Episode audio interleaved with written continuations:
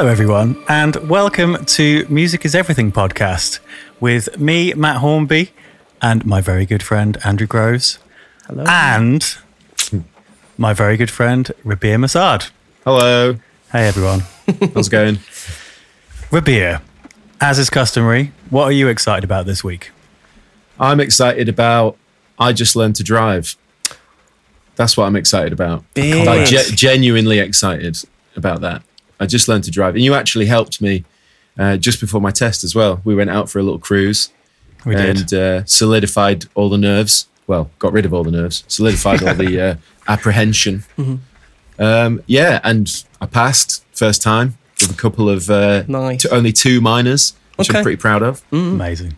Uh, and yeah, it's just you know, I'm you both drive. I'm assuming. So well, I know Matt does, but I mean, you drive, don't you, Andrew? I'm the road king. There you go. there you go. King of those Icelandic Yeah. roads. Road king lounge. Uh, that's the uh, that's you, there's learning to drive and then getting on the ferry and being in the road king. Road kings. There's a special place for, for I think it's called Road King. That's What's it? Is That's- that off The Simpsons? no. It's literally when you get the ferry from from uh, Dover to Dunkirk or whatever it was. Because I would do, I uh, uh, I get travel sick, so I, and I like driving, and I can stay awake a long time. So I always used to like, I did ninety percent of the driving, um, and yeah, literally like the ferry, there is a special, like a special door, and I mean this is like a Dover ferry where it's just like microwave fish and chips, like it's just sort of the earth, you know. But there was just through the doors, we were like, what's beyond those doors? And it's like, I think it's like called Road Kings. And we're like, man, Okay. one day, if we keep this up, one day, get one of We'll them Road Road King. Kings. Maybe it's got special toilets. Maybe you know you get beans with your dinner. I don't know what the difference is, but that's that's that's what I've always aspired. I never got there. That's what I've aspired to. So you know. There's always time. There's always time. So but no. what what drove you to? Yeah, what drove you to? Well, what drove you to drive? Um, I well, actually, the truth of it is that Hannah started learning, and I was like, I really need to learn. Now that she started, I was like, oh, I can't, this. Not not so much a pride thing or anything. It was more just like, oh, I can't, I can't not drive now. If Hannah's driving, I need to also drive. So that was the genuine genuine motivation. Uh, and then yeah, I just, I think because I'm a bit older. Um, see, like when I was younger, my sister she passed when she was 17, and I wanted to, but my parents were like, "Oh, you'll kill yourself. You'll just you'll kill yourself." Because I'm just too Faith. uh, yeah, I mean, Enthusiastic. I'm just too into like getting excited, getting scared, you know, adrenaline junkie kind of thing. Um, when I was younger, so they kind of put me off. But now, you know, what, 15, nearly 20 years later or whatever, uh, it was like, okay, I think I'm ready and mature enough to give it a go. So that was the that, those were the thought processes, and yeah, now it's just like you're free. You can go anywhere and do anything, and that's uh, never had a- underestimate that feeling. I think. Have you had a favourite moment since you passed?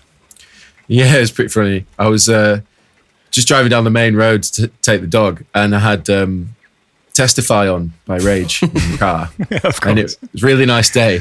And I'm just sat there like down, down, down, down, down, like this.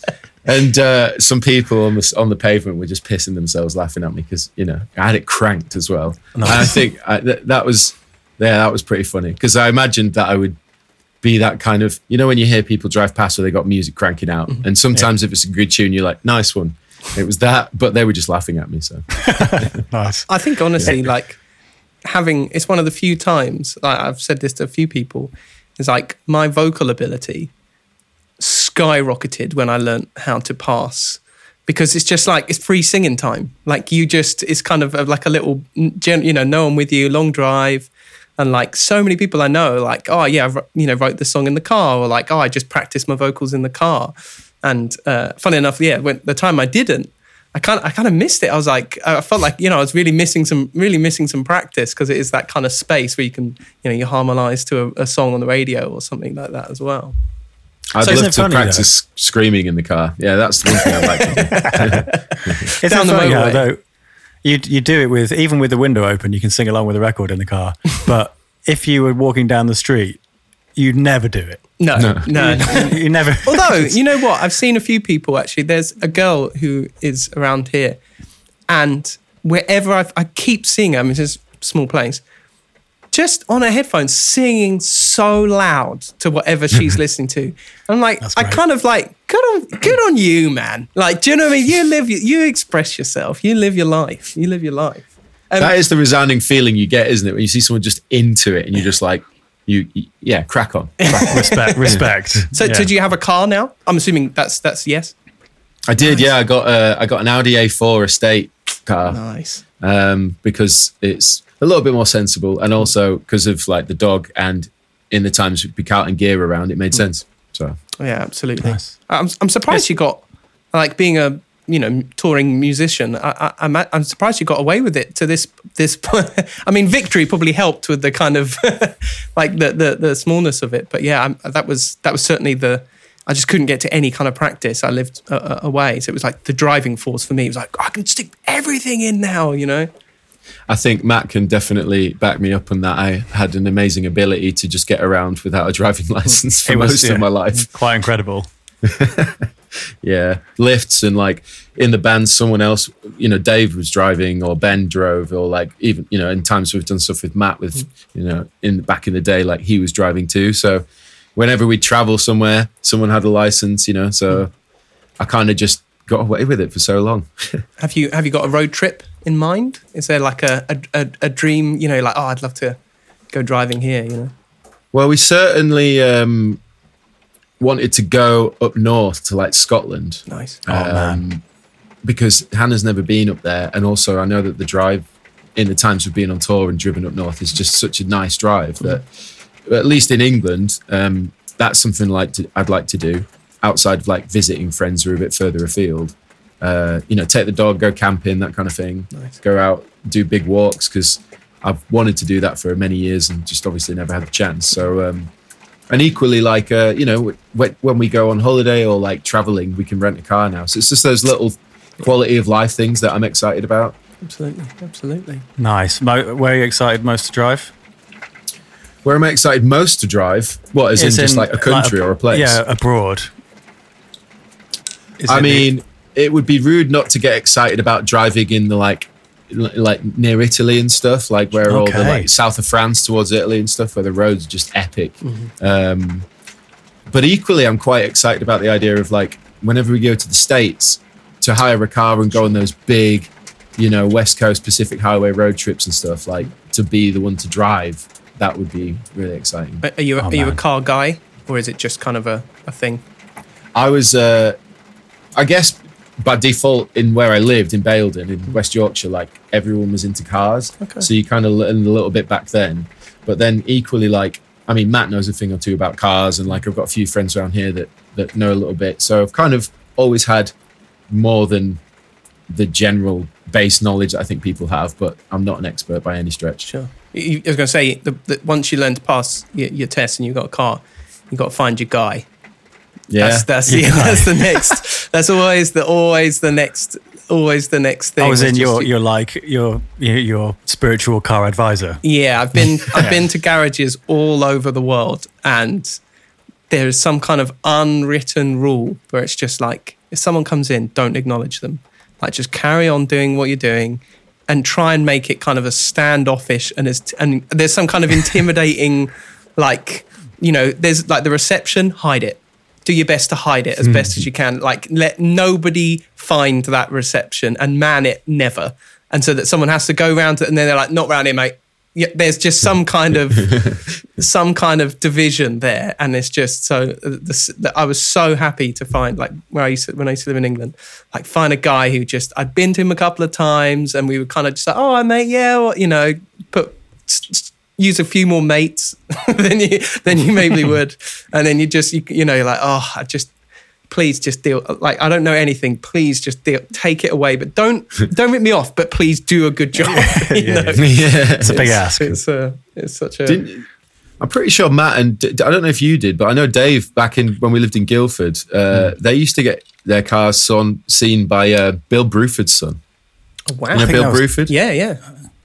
I think that was Dave. Yeah, there was a, a van place nearby. I'm kind of Yeah, he used to disappointed take Dave it wouldn't off be able to fix it. Well, yeah. I mean, Dave's pretty good at fixing most things, but that one was, uh, yeah. When he turned up back, he's like, "Yeah, it's Bill Bruford's son." Everyone's like, "What?" I didn't know he was a mechanic or in Guildford, but you know, there you go. It's it's like, is it the Je- Jeff Beck as well? Wasn't like that was the whole big. uh, I remember hearing that all the time when I grew up. That Jeff Beck was a uh, was just a car mechanic. Uh, Oh, really? And Really? and, and yeah, and Allan Holdsworth is a fridge engineer or was a fridge engineer. Um, uh, and he just that was his kind of day gig, if that if that makes sense. But yeah, always great. feel like I just grew up with the idea of like whether it was in like a taxi, it's like, oh mate, yeah, oh into guitar, is it? Yeah, you know, uh, yeah, I used to work with old Jeff Beck. You know, if you know him, you still listen to those, like that kind of. Th- I just feel like that was just ingrained into me. But yeah, I think I can't. It was like a particular, like not Mercedes, but something like like he was just a BMW something or, or, or affiliated with some kind of brand anyway. But I remember that being quite a big thing. Is is uh, that's that was just his his gig while he while he got on with stuff. That's a that's a few skills for one guy. So Matt, Yeah. what are you excited about this week? Oh, good question. Um, as always, a few things, um, but I'm quite excited about we. Okay, we all know about all music venues, small music venues being under threat for ages and ages and ages. And the other day, or quite recently, I saw. Um, you must have heard of the Music Venue Trust, um, who are are like established.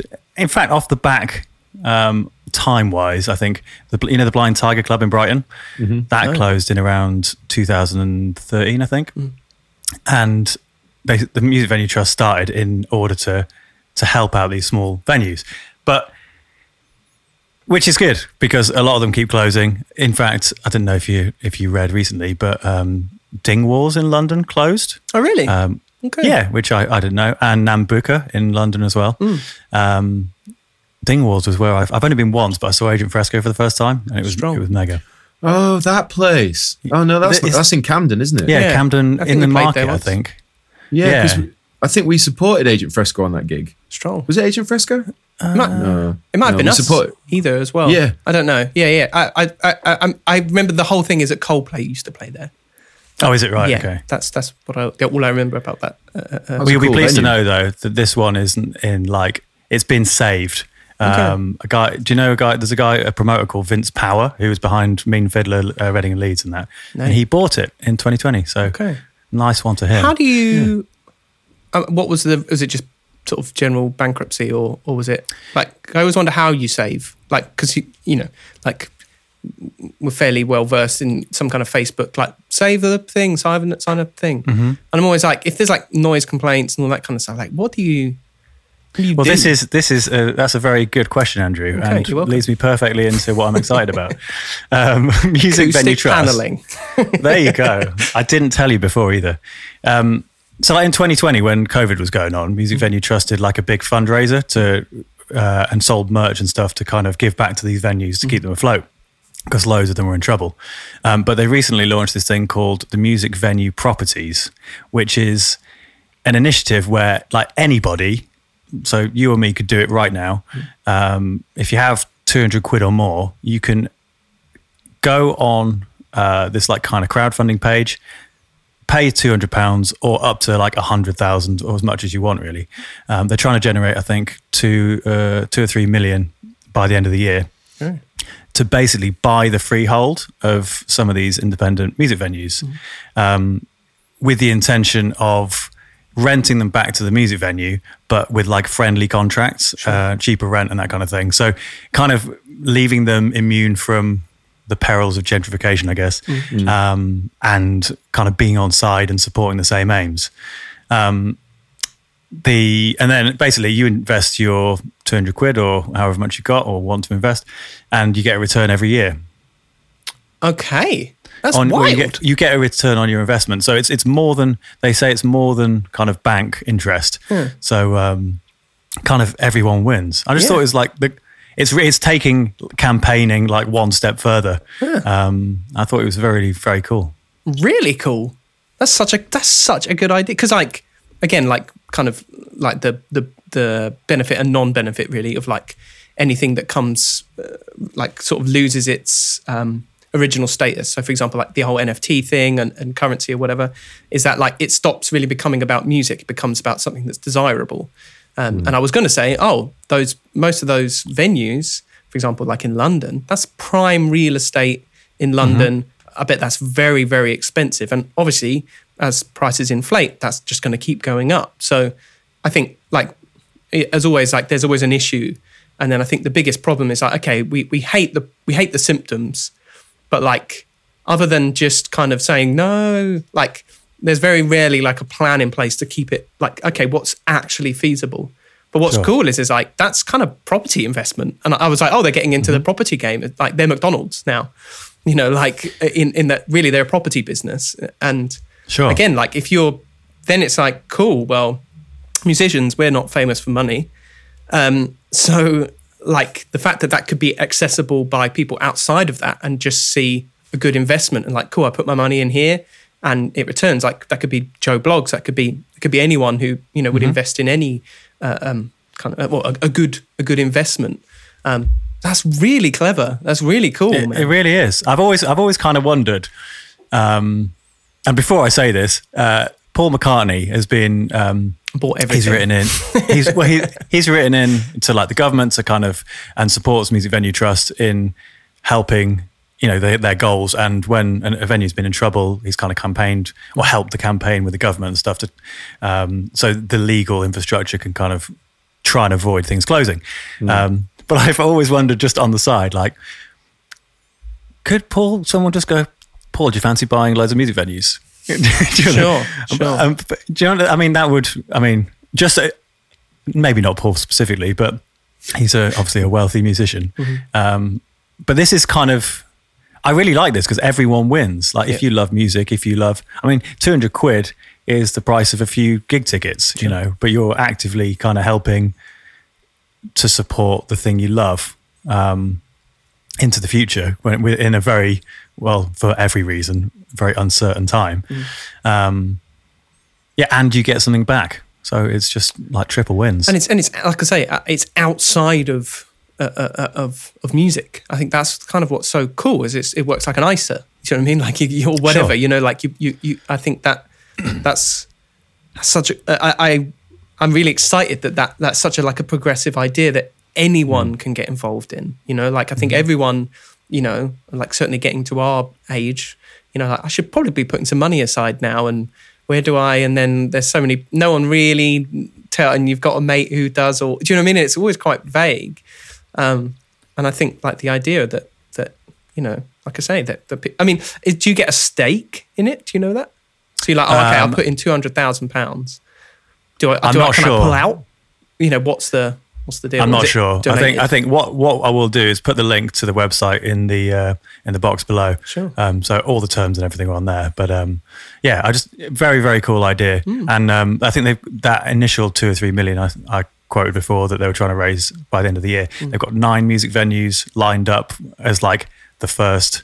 We can help those 1st Mm-hmm. and then the idea is to kind of scale from there. amazing. So yeah, big big props to those guys. Absolutely. Um, I think the the cool thing with that as well is it sounds like you don't necessarily have to know anything about being a music venue owner. I'm assuming that's the right way of saying of thinking about it. Is like it becomes more about if you're just pro business and you see a good op- investment opportunity that you'll get stuck in. And I think Absolutely. yeah, it definitely opens up the doors for people like that, you know. And I think as long as it's kind of put across, like yeah, you don't have to be an expert in music. You just have to be rich or passionate about music. you could even put in your li- a, a little bit. That I think that seems to be the kind of again like some of the issues of um, you know kind of like take the NFT thing and kind of how that started as a very kind of fairly indie thing and then has now become such a big word and also you know with anything that comes outside of its you know this creative sphere you know and and, and that's obviously the desire is obviously musicians are like cool well, you know i want to make this thing but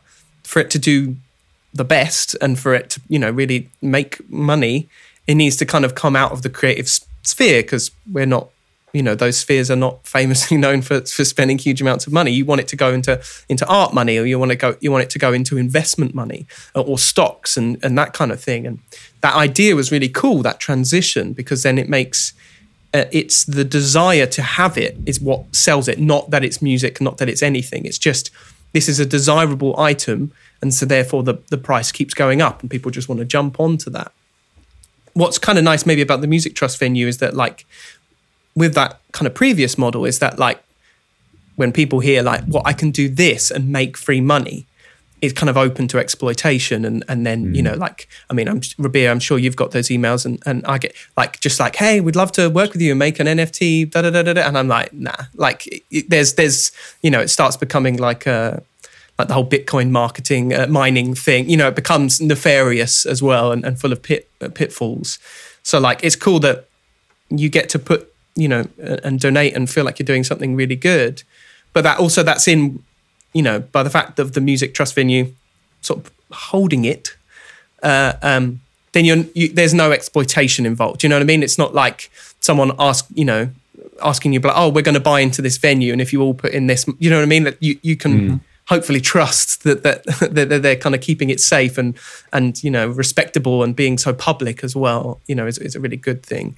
So hopefully that that could be. I mean, already that's such a good model, like to, to think what other things you could save. Um, you know, whether it's well, like, um, you know, it, um, you could buy land even and do something mm-hmm. similar like the, the National Trust and all that kind of stuff. Like to think, you know, that could be a really cool model for really, you know, uh, uh, uh, really doing, actually doing, the, you know, the thing you set out to do rather than just save it. Actually be mm-hmm. like, cool, we can hold this land, we own this land. Mm-hmm. Um, and it's kind of something physical. It's really, pra- really practical, yeah. and it's like that you know, very cool. They're, yeah, they're, they're, really acting on what they're trying to do, mm. um, you know, in previous campaigns and stuff. So, yeah, I'm well excited to see where that goes. Absolutely. Oh, what I'm excited about is actually not too uh, far uh, away, slowly as a transition round a corner down the stairs, but um, uh, it's kind of a couple of things. But um, uh, I have been listening. Uh, I went back to England for a couple of days. Um, and so I finally had some time to catch up with a load of records that I had come out and I was really, really excited to listen to. And I kind of, there's not really public transport here, but I miss public, I miss listening to things on public transport. It's like a special, yeah, guilt free time. You know, like it's just n- nothing, I don't have to do anything. I can't work. Mm-hmm. I can't, you know, it's just my time. Um, mm. So um, yeah, I, I, was listening to the new Everything Everything um, record. Oh, nice! And within it, uh, kind of uh, alongside, uh, generally anyway, I, I, I think their lyrical sensibility is has this cool like modern, but also like kind of apocalyptic kind of vibe to it. It's always very tongue in cheek and you know um, and very kind of current and kind of very political, but in a um, I don't know in a quite a playful way, and and there's something I can't really describe the feeling that I get from them, but it, I feel like like the feeling is sometimes similar to watching a film that's quite that's quite kind of bleak but polished. I, I can't. It's a, quite a hard thing to d- describe. It's quite happy, but really there's like a quite a subtle sort of terror within that. It's hard. I can't. Do you know? Do you know like there's this kind like of a juxtaposition type thing. Yeah, kind of nuclear family like thing. Do, do, you know what I mean? Mm-hmm. Like where it's like kind of that 1950s. Like everything's amazing. We're really scared um, of Russia. uh, like um, still are. Um, so um, it, it, it's all of their records have this feeling, and I really love it. And um, what's really interesting is that apparently, and I don't know what kind of percentage or how it was um, it's quite fresh, so I haven't heard any interviews yet. Apparently, all the lyrics were written by AI.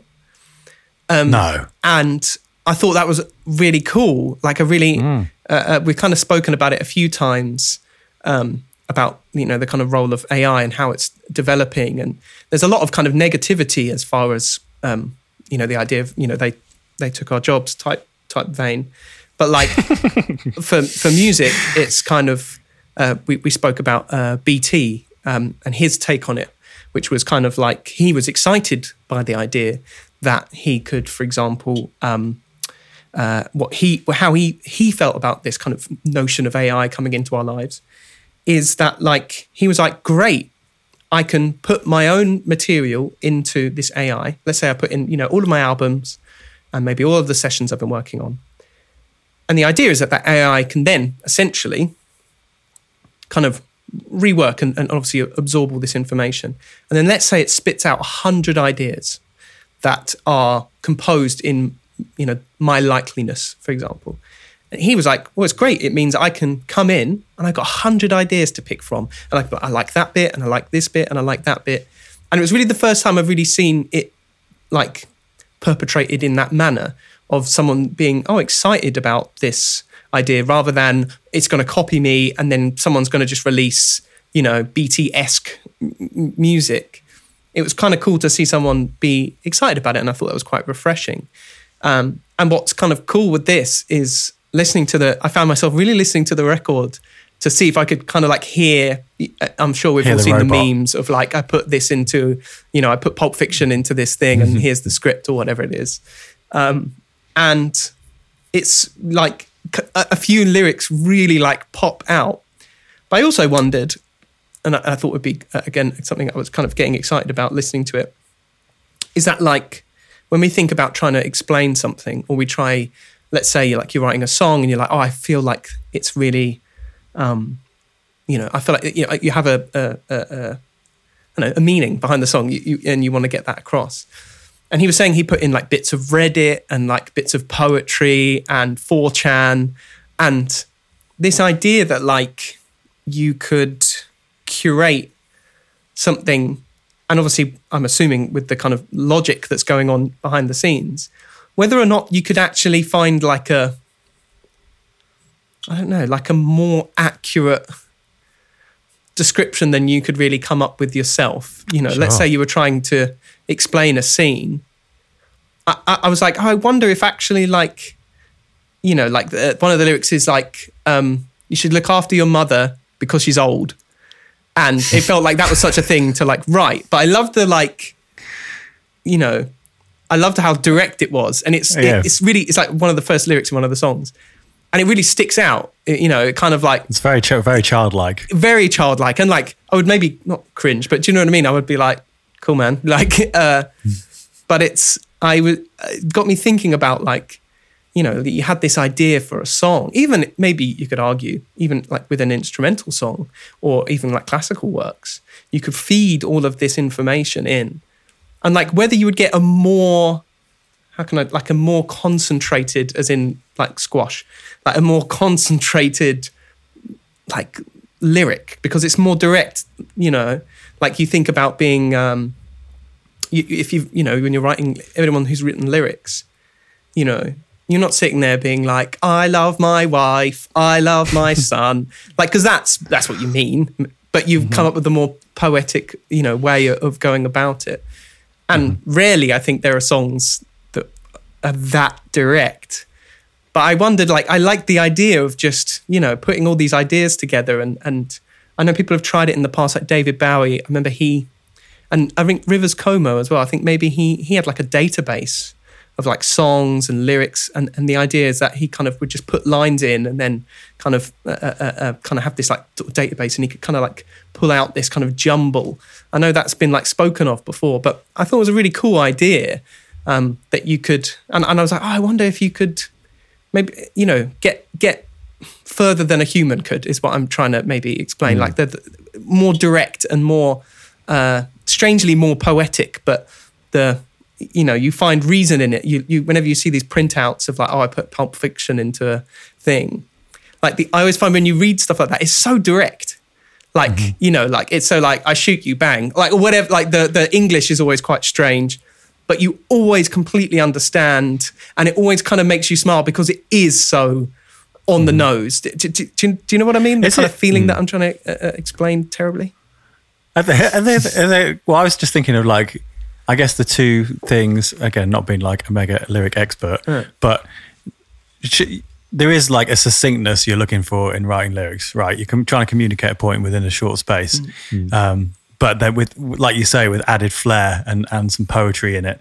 Um, so I don't know, maybe it's one of those things where, cool, they've strike one, they've got the succinct bit, but uh, computers it's that human element thing that we're all we we all love, but maybe computers haven't quite learned how to be human yet. sure How, however weird that sounds. Do you know what I mean? I feel like the the thing that excites me about what you said earlier, I had no idea that like you could the I knew AI was getting there and stuff, and people were kind of doing it as a gimmick, but I didn't really realize bands were using AI to write lyrics and stuff. That's mental. Mm-hmm. Uh, I feel like if I, if I put myself in that position of like trying to use it to create, I feel almost like it'd be really handy to get sparks of inspiration. You know, like when you're in the band practice, when you're in a rehearsal room and like, you know, you, you come out with like a bit of a riff or whatever, kind of hoping that someone else will go, oh, that's cool, and like give something back. And then suddenly the ball gets rolling that way and you start coming up with whatever. I feel like AI would be great for that, maybe. In my, if I was to put it in my world, that's probably where I'd find it quite useful, mm-hmm. just to just to chuck out a little seed. Mm-hmm. You know, and get a hundred back. That's like, Yeah. uh, uh, I think we, I've spoken about it on here before. But for example, there's a um, an artist I like called Arca, and for her, for a single, she basically released the single and then um, kind of basically fed that single into an AI that basically then produced a hundred remixes, and she released them all. And I'm, I'm assuming my it was kind of stems and everything kind of in there. Is that kind of process just to, to noob question? Yeah. Is it literally like upload, go, and then download? Yeah, depending on the UI. So, like, um, for example, like um, uh, I've been, it's been something, uh, and again, like the uh, current kind of um, what they called uh, campaign of the Everything Everything album. Like everything is very AI based. Like the picture on the on the record, all of the videos as well are based on the kind of um, uh, kind of basically piggybacking on that. You know, like Google kind of Dream where it's looking for faces and everything. I'm sure you've seen. It looks like a magic eye, and it kind of keeps zooming in forever, and it's like finding pictures of dogs and whatever. Um, Google basically like really sort of uh, uh, dominating in that way, and people because it's free, and obviously it's a huge amount of uh, server power. So that's like a big thing that that's kind of the, your first And- and stumbling data, block I is guess. it's it needs tons and tons and tons.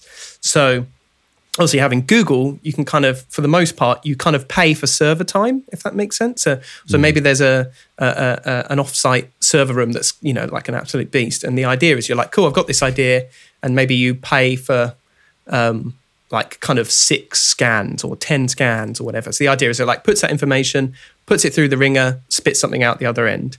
And then you're like, cool, let's refine that data. Let's, you know, do whatever.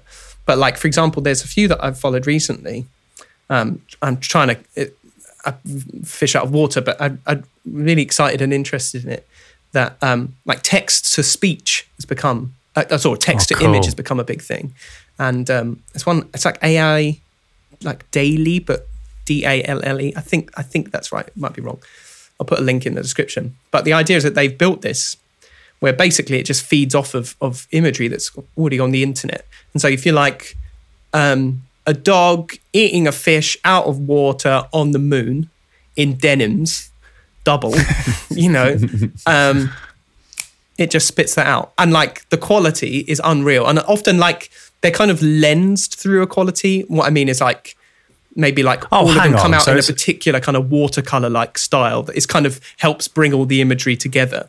But, But that's would- a that's a it's a custom image uh, Custom put image. together. Yeah. Wow. You can put in any, literally any speech, and they have a thing where it's like you can send us that in in our DMs, and we'll we'll we'll post it up on here. Um, and and the the quality is it's not like you know Photoshop stuck on. It's like an image. It's a real living, and you can you know l- your only boundary is what you say and how descriptive that is. And again, like often it works in kind of passes. Like I say, you you have some things, you put it through this server process, and it's kind of collating that data and, and drawing something. Um, a lot of the ones, uh, I think there's Playform is one I've used, where you get actually get some free Playform.io. You get like 15. I don't know if it's 15 minutes or like 15 times, but basically you could put like basically just give it a load of images and it will basically start collating those images um, together and, and you it will you kind of pay for server time in, in that case um, but yeah i think uh, like for me that that's just been so um, so exciting to see you know certainly even if you know on a on a layman's front like someone who always wishes they could do more visual things but i just just never have the time i have enough time you know doing audio things um, the idea that you can access this thing and your imagination is only the thing that really holds you back in that sense. Maybe a wallet, maybe as well. But uh, um, there's a lot of free versions and, and they're kind of constantly growing. And again, to think of that, you know, in any sense, if you're making a record and you're like, cool. Well, I like these images. Like I'm very visual person. I collect this image or I collect these. You might find a saying, you might find a sentence and poetry or whatever. Put it all together, and I think, like like Rabea was saying, the idea that it could kind of spit these things out that are just there to poke you, you know, and and, and trigger. Mm-hmm. You know, it's uh, like having someone else in the band. For, to, Yeah, well, even even if you were, imagine you're a band and you went, cool, we need to write our next record. Let's just upload our last record. Ta-da. Like, it's just it's it's mental. Like I mean, oh, I've, I've written a film script. Upload. Mm. Oh, here's a film. You know, like where? That's such a crazy concept. It's Yes. a bit scary. Yeah, I mean, I mean, it's been. I, I mean, I think what's the thing that um, uh, the the saying I hear a lot is like, you know, like you think Spotify is a program, like it's not. Yeah. It's, it's AI. Like it's it's it's filtering you not by music but by person as well. Like that's hmm. not like I, find, I always find that so interesting about Spotify is that it's not going like, oh, this Meshuggah song sounds like this Periphery song. So like, if you like Meshuggah, you'll like Periphery. It's like, no, no, this guy likes Meshuggah and Periphery, and this guy likes Meshuggah and Periphery. So vis-a-vis, maybe they have a similar taste and are grouping you as a person with your data that you're giving them. uh, um, By listening. it's not anything to do with music. The, the music plays zero part. It could be McDonald's that you're interested in. It, it's just kind of grouping you. You like McDonald's and Domino's Pizza, love it. You know, put you together kind Wow. of thing. And and like, it's kind of easy to feel like I don't know. It's recommend like when you see recommended, you're like. Oh, because it knows I like Meshuggah, you know, whatever. Yeah. Or like, uh, it's, it's not, it's not working that way at all. And I think like, It could, it could though. It wouldn't be. It's not too many. it could, it could try harder, Matt. Yeah, no, I mean, you could just, you know, stick a get an API of process. You know, pr- it could process the physical song in terms of music data. like Shazam kind of thing. Yeah, like yes, like Shazam. Mate, that's it. Or like I don't know if you've had the thing like when it when you put it on shuffle. I always wonder sometimes, depending on like what I'm doing, is there some input there? Because sometimes when hmm. I'm running, it's surprisingly like never throws me a ballad. Do you know what I mean? Nice. And I'm like, I wonder, or like time of day, like in the evening. I don't. Do you know what I mean? Is no- it it's not chill? Meshuggah. I don't know. You know, like how how well does it know me? I don't. I don't do- I, I, but I, you know, in the same way that like you talk about something and then it, you get an ad for it, I wonder kind of if there's some kind of uh, Probably. feedback Yeah, probably. by by now. And I think leading on from from um, this and, and kind of strangely uh, uh, uh, relevant and like um, funny enough, Rabea, when we were talking about this kind of beforehand um, uh, uh, in in the uh, email, we're talking about kind of like a, a topic. And uh, funny enough, that what you suggested, me and Matt were like, we've kind of like brushed on this um, uh, before, uh, uh, uh, this kind of idea.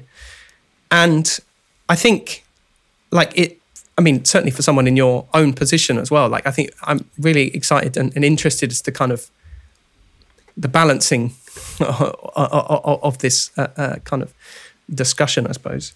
Um, and I suppose, I mean, I'll let you kind of take it away and kind of uh, just, I'm notoriously terrible at laying out um, my feelings on it, anything. So you, the bar's right down. So don't, uh, but, um, but we've spoken kind of about this, uh, uh, uh, like this kind of schism between certainly, you know, we talk about music and, you know, old music and, and the kind of rock star, superstar thing and whether that can be can that exist still now? And and and and you know you look at festival bills and it's still the old kind of bands on there. Will new bands ever kind of get to that part?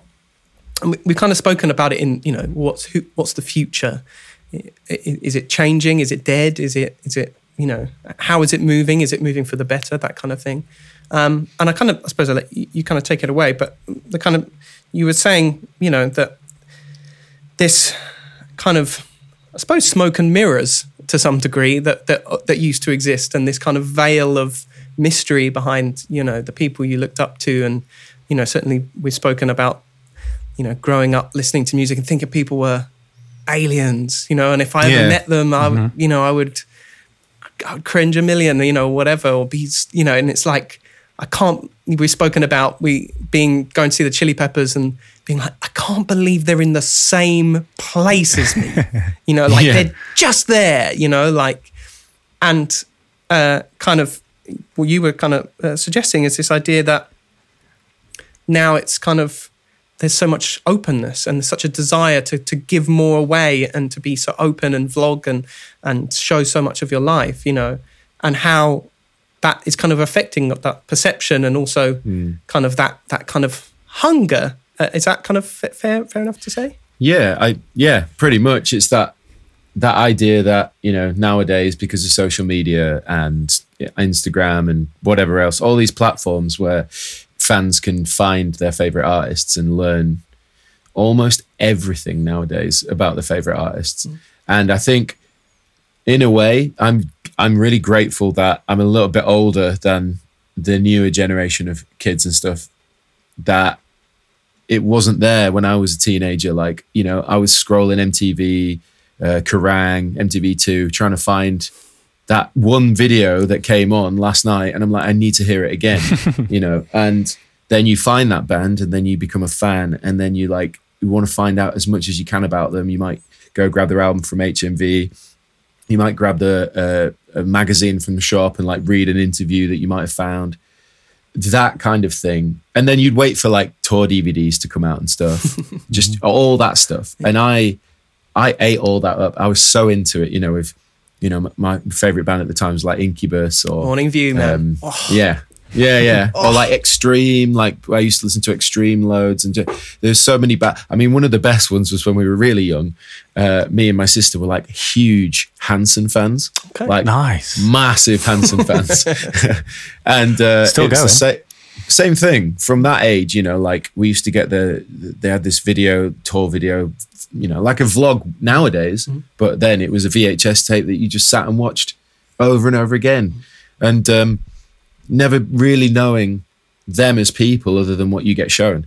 And I love that. And I suppose nowadays I almost feel a sense of loss in that sense because although I guess my uh, career, if you want to call it that, is based all around social media and like the complete opposite of what I've just been talking about, you know, the whole point is that I'm supposed to, and not just me, like the bands that even I look up to now, it's just the done thing that you share on your story that you're out for a walk with your dog and then like you might be meeting your mate and then going for a bit of food and then oh I saw this guy as well tag him.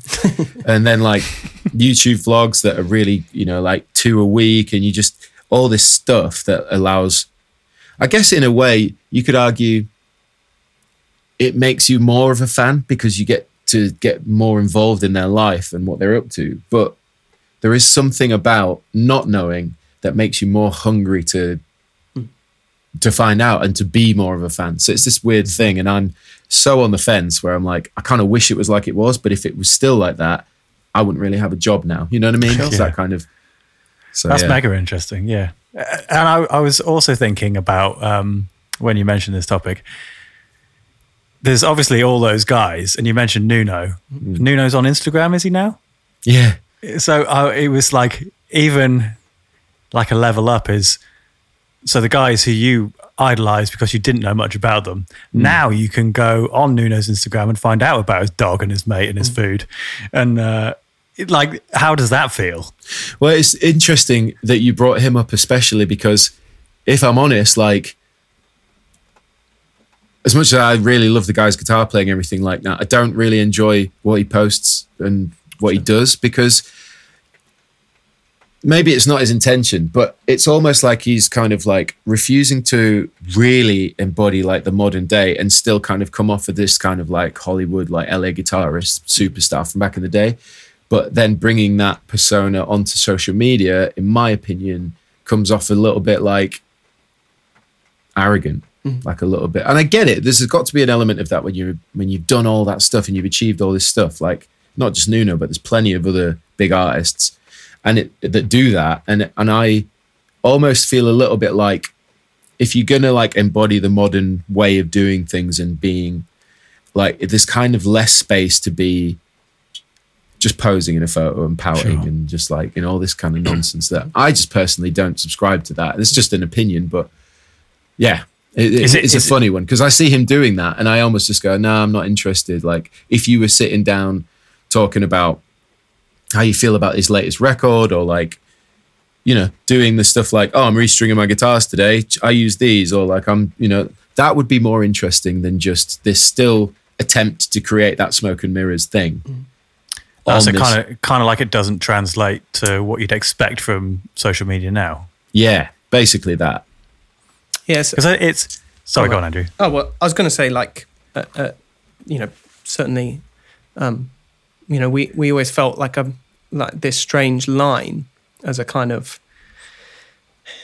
you know, between almost like, uh, like like you say, you know, this desire for smoke and mirrors, like, you know, when you I always think of you know people like David Bowie and stuff like that, like people like I say, people thought they were aliens, you know, and and that there's this kind of great mystery to that. And, and i think it like really shows the true divide you know like it's kind of what really sort of pricked my interest about it and it's, i feel like it's something I, it's almost like i feel like it's uh i feel like i'm like i don't know exposed exposed you know like or whatever. But there's this line between or i felt anyway and even like we're participating in it now to some degree you know is and it's to be honest even with the podcast it was something i had to really i, I get really i'm i'm i'm an absolute chatterbox and and and like even that is kind of you know like I've I've known I've met people who I'm now friends with who were like, oh, when I first saw you, I was like, I was so scared to talk to you, and I thought, you know, you're this guy, this guitar wizard, or whatever, you know, like,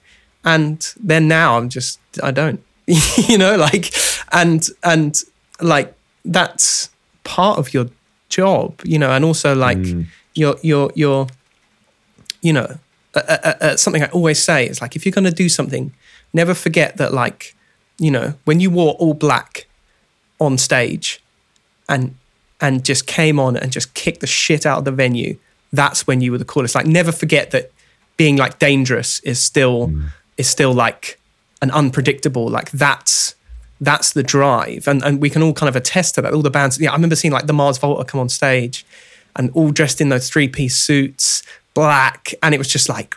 What is going to happen? You know, like I don't. Are they going to fight? Are they going to like? What's going to? You know, Queens of the Stone Age as well. I think have that kind of. Are they going to kick the shit out of me? They are. You know, like, and and like I think for us, it's it's a like a hard line because you know people do want more, and there's this drive to to go out there and present yourself, but then also like you're kind of demystifying it, and and I feel like mm. that I'm always worried of like if you show too much of yourself or you you give away too much of yourself, then like you are too accessible, or you know, are you by putting yourself out there, are you losing uh, interest? Think people losing interest in you, but then also you're giving away. It's the Big Brother thing, right? They want to see you. You know, they want to see your apology video, or you know, like it, it's kind of, you know, everything. It's such a.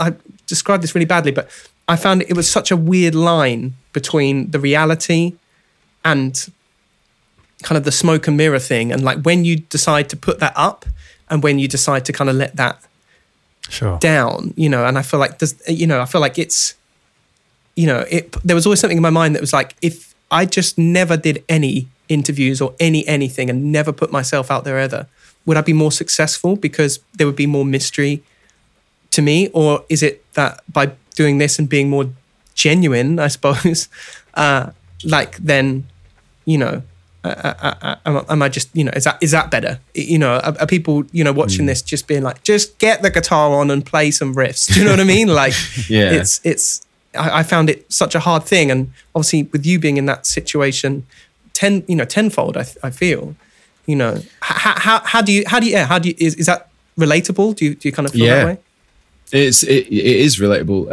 I, I like. I guess it's that feeling of like if I walk on stage at a show. Like, firstly, it's worth saying that like you know it, it the, for me to do all the kind of like if it's YouTube or Insta or whatever social media, like I you know I can't do it comfortably and like with passion and with like purpose unless I'm know I'm doing music like live, playing in bands, going on tour. Mm-hmm. Like the two, it, it it validates the, it gets rid of that imposter thing Absolutely. because like you're out doing it, you know, um, and you've got a reason to be talking about it and sharing stuff. Um, but then that also feeds into that thing of like when I walk, if I was to walk on stage and attempt to do you know, like yeah, dressed all in black and give it that like what's going to happen attempt. I f- I feel like, at least in my situation, people might be like, he's not like that though, Sure. because we Right. because we because we see him on Insta and on oh, YouTube interesting. chatting nonsense, having a laugh, mm-hmm. and so I get a bit like I can't take it too, I can't go down that road too much because it's people will just be like, come on, you're just acting, you mm-hmm. know. So that and that sometimes is a bit like, oh, that's a shame because you want to give that feeling of this show, this grandiose thing that people s- stood watching, waiting to see what's going to happen.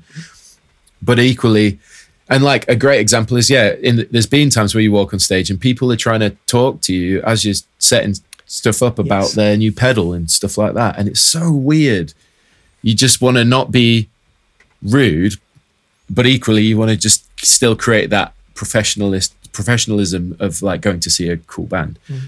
So it's it, it's definitely a weird one, and and and also, I I struggle with that idea of like if you haven't got anything good to say on in, on in, on social media, don't bother. I can't just always t- take a photo of my amp and put it up just as a post or a picture of my guitar. It's like so I end up dropping off for a week or something or like whatever because I just feel there's nothing going on. Um, yeah, I, don't, I went off on a tangent there, but yeah, basically, away, I can friend. cer- yeah, we're, we're all about the tangents. yeah, I can certainly relate to uh, to what you mentioned, Andrew, about just that feeling of like you trying to do the smoke and mirrors thing, but equally uh, it being a little bit uh, quashed by having to invest so much time and effort into the new way, I suppose. It's it's a it's a cool uh, concept though the the idea of this kind of blend. Because there's plenty of people who kind of do one or the other, um, but this idea of a blend is I think really fascinating and, and relatively kind of unexplored in a way. Um, uh, and someone I think recently who's been really successful in kind of starting that is I think one of all I'd say all of our inspirations, uh, Justin Hawkins from the Darkness. Um, Sure. Sure. you know, big inspiration from back in the day when bands were headlining festivals and they, in a, in a kind of still quite a modern sense, Mm-hmm. you know, went to the top, did the rock rock star thing, Mm-hmm. um, and he's got a YouTube channel now, um, which Yeah. Where That's he's good. quite. Yeah. Um, I wouldn't say it's not overly personal. It's it's, per, it's you know sharing professional experience and stuff like that rather than here's my cat, here's my food. um, but it's it's um, but you get to know the person because they're just they're talking to you, um, and that's I've really uh, you mentioned the Nuno thing and your experience kind of with that. This has been almost quite enjoyable. Like it's opened up um, someone who I respect and have uh, always felt oh I'd really like to hear more from from him. Um, yeah, man. Like if Nuno did what Justin Hawkins is doing, I would be like all on that, you know, because it's learning what he thinks about this, that, and the other, his views on the new, the old, the current, you know, whatever. Like, love that. I I enjoy that channel as well, and he's doing it a great time because he's so established, so recognized, and he can go in and get the audience and just chat and just be him, and that I think is. If there was any way to do it, that's a great example. He's very fair, I think, as well, and very Yeah. diplomatic. yeah, I, I'm greatly envious of his control of, Yeah. of of his brain, uh, and uh, just very eloquent. And like, I think he puts. Um, uh, although Matt, did you hear him slagging off John Frusciante? um, uh, I did see one about John Shaw. but he did do one about John. And it, it- I thought he handled it very well, and and and I think, you know, like um, like you said, Rabea, like I I, uh, I think like the whole criticism, it kind of also leaves you much more open to any kind of criticism, and, and certainly criticism, you know, being that you're kind of opening up your life more, I feel like. Um, uh, you- you're kind of also leaving yourself more exposed to to you know, I- you know I think I'm fairly sure we've spoken about it before but like you know I would always would feel that you know when people would at me or whatever on Insta you know I feel like that's like directly addressed to me you know like uh, you know I distinctly remember you know they say don't feed the trolls kind of thing. But I remember biting back a, a couple of times when I'm like man you have no idea how much like time and effort we put into this thing. And and like I'm you know that's such a rude thing to say. And I feel like kind of opening up your life uh, in that manner. Like do you ever feel like you're kind of again, like uh, we've spoken about, kind of like demystifying, but then it's also like, do do you, do you kind of have like a boundary in mind where you're kind of, uh, uh, you know, like, or, or or do you feel like being, like, how do you manage those boundaries? Maybe is is, is maybe the question. I think uh, the easiest way to answer that is the boundary is whatever Hannah says is like acceptable. It's in like it, you know, like at home. If I'm like around the like I don't film videos anywhere else than in here. sure. You know, like I don't just. I remember one time years ago I did like a oh I've moved house. You know, mm. like that's where I pushed it to. I moved house. Like check out my house. Sure. And Hannah was just like, why? Why are you doing that? No one needs to know what the bedroom looks like. And I'm like, you're totally right. No one does need to know that. Like, mm-hmm. but you, you, you know, at that time, you know, I suppose I was a little more driven towards establishing some level of following in the social media side of things. Mm-hmm. So I just figured it was an acceptable thing to do. But looking back at it now, it's it's not that it's not acceptable. It's just that it's not necessary. Like, um, but yeah. Sorry, what was the second? What was, what was the second part of your question? Oh no no no! Don't. Uh, I've never answered a question in my life, so um, so um, but like as in, I, I wondered if like uh, certainly like a, a kind of uh, dichotomy we always had as well was like, I think this idea of like wanting to be. I mean, eh, we we've all we all we all we all partake in it, right? You know, in no different than when you start out in a band, you want to seem as big as possible, and like in doing everything in in kind of both as a business and otherwise, the drive is there to appear. You know, I think the word is clout these days, but like you've got you know constantly trying to kind of no different than like you know we're all there sending out emails to promoters being like. We just toured, you know, just toured with Reel Big Fish or whatever, you know, like Yeah, yeah. whoever the band is like with the biggest following or whatever, like front of the email kind of thing, um, you know, uh, and and trying to accumulate that and, and appear sort of bigger than you are, you know, and um, like for in the same, you know, sort of happenstance, you know, I certainly remember really struggling with the idea. Like I remember, like for a while with merch and stuff like that, we, like we would literally like put it out and then like people would buy it and then like the next day we'd get like the shittiest email being like I ordered this yesterday and didn't come to me today and da, da, da, like I'm gonna send this to trading standards or whatever. And the joke would always be that I would reply because it would it's just us you know like Yeah, yeah. you know in the middle of Austria or something. And I'd be like hello you know, Ben, um, I'm really sorry, Andrew, you know, and then it would be like, don't worry, just keep the money, um, it's fine, you know, like the the tone would change in like a yeah. minute, and we would always have this just constant, uh, like, desire to kind of be like, it, yeah, it's this is lies, like this this is what we're doing. We are the we are customer services, yeah. the front desk, sure. we're all these things. But at the same time then it's not very cool to say that it makes you feel like oh your band's maybe not doing as well as you know you, you don't want people to think and it's like a it becomes an ego thing as well you like you don't want people to think that you're you know, you're not as big as maybe, you know, I remember being on a bus and someone was like, You guys take buses? And I'm like, Yeah, man, how do you think I get to work? like, you know, like, we're not like limousine. Plane. Like, what, who did you think we, we were, you know? And at the same time, and I, and I think kind of uh, really what, like I say, what kind of excited me about talking about this, it is like this inner turmoil of like, you want to appear. Everyone wants, you know, it becomes a pride and an ego thing. You want to appear bigger than you are. You want to, you want to be.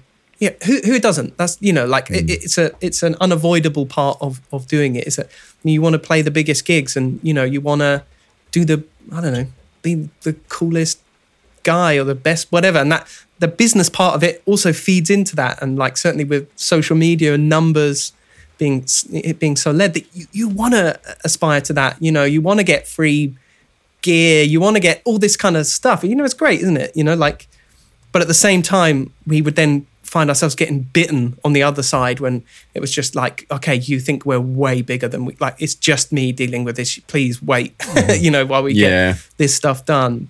Like, is that is that kind of? Do you, do you kind of ever find Yeah, yeah. find that? Uh, It's yeah, definitely. Like a great example for me is like if I put a, a, a video up on YouTube or something, well, whatever it might be, and you'll get uh, some people commenting as if they don't expect that you posted it or that you read the comments, it's like slating something in the video or whatever, mm. which is totally fine. You know, it's their opinion. But when you go in and reply, go, hey man, thanks for watching the video. Just thought I'd shed a little light on this. Mm. And then usually get a reply that, oh, uh, yeah, no, I don't really think that. It's just, you know, it's just at first at first glance, you know, but thanks for clearing it up. Huge fan. And like that kind of backtracking. Mm. It's because like you say, I think to some people at least, uh, that spend a lot of time in you know watching YouTube videos. They just expect that you have this big business that someone else edits your videos. Mm. I mean, in my case, I do have John that edits them, but like you know, I still read all comments and I'll still reply and I'll mm. still like do all the thumbnail, the tagging, all the description myself. You know, mm-hmm. he just edits it, so it's still very much like. I think people just get the impression that if you've been doing it a long time or the numbers are have crept up to a point, they just think he doesn't do it anymore. He's not involved. He's just a mm. The guy on screen, and that's all that happens. Um, so that that is quite funny when that happens. But um, yeah, yeah, it's a weird one, especially just yeah that feeling of needing. And where I'm at right now is feeling like it's something that I need to kind of uphold, as opposed to you know, there's so much momentum there. Like I've done it for however many years or whatever that it needs to keep up that standard or like that expectation.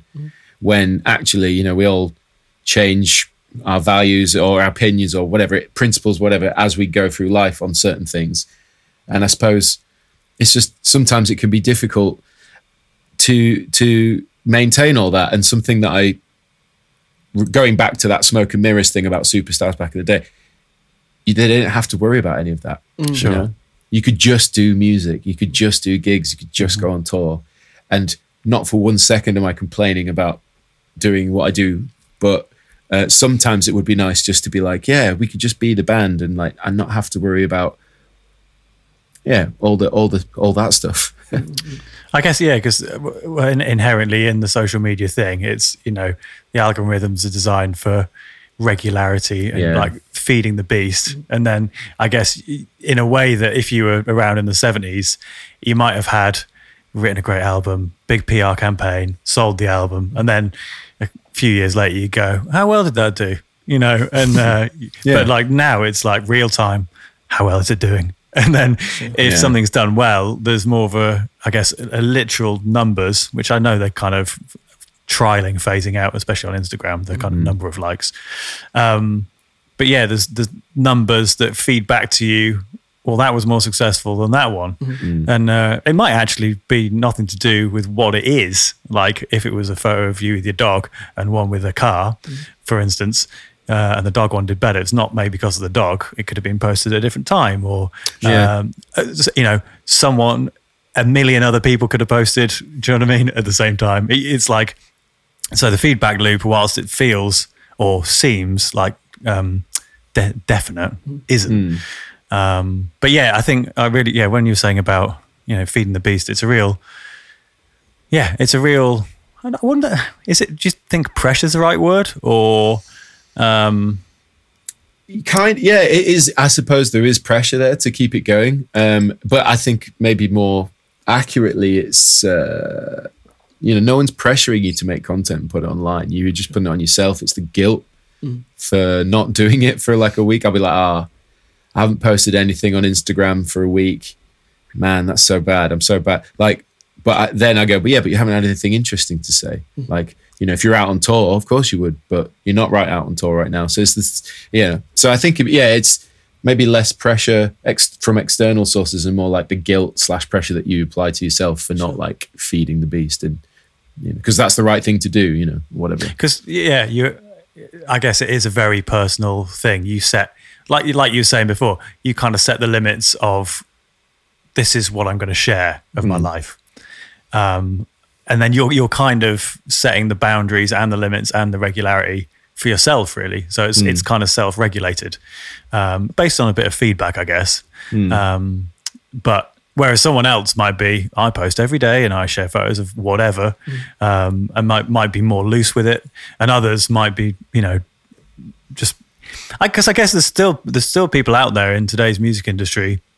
Um, it, when when we're kind of thinking about this idea of the new superstars, I mean, I just thought of Billie Eilish because Yeah. she's huge. Um, still shares stuff on social media, but uh, kind of has had this blend um, of coming up with social media, but is she from social media?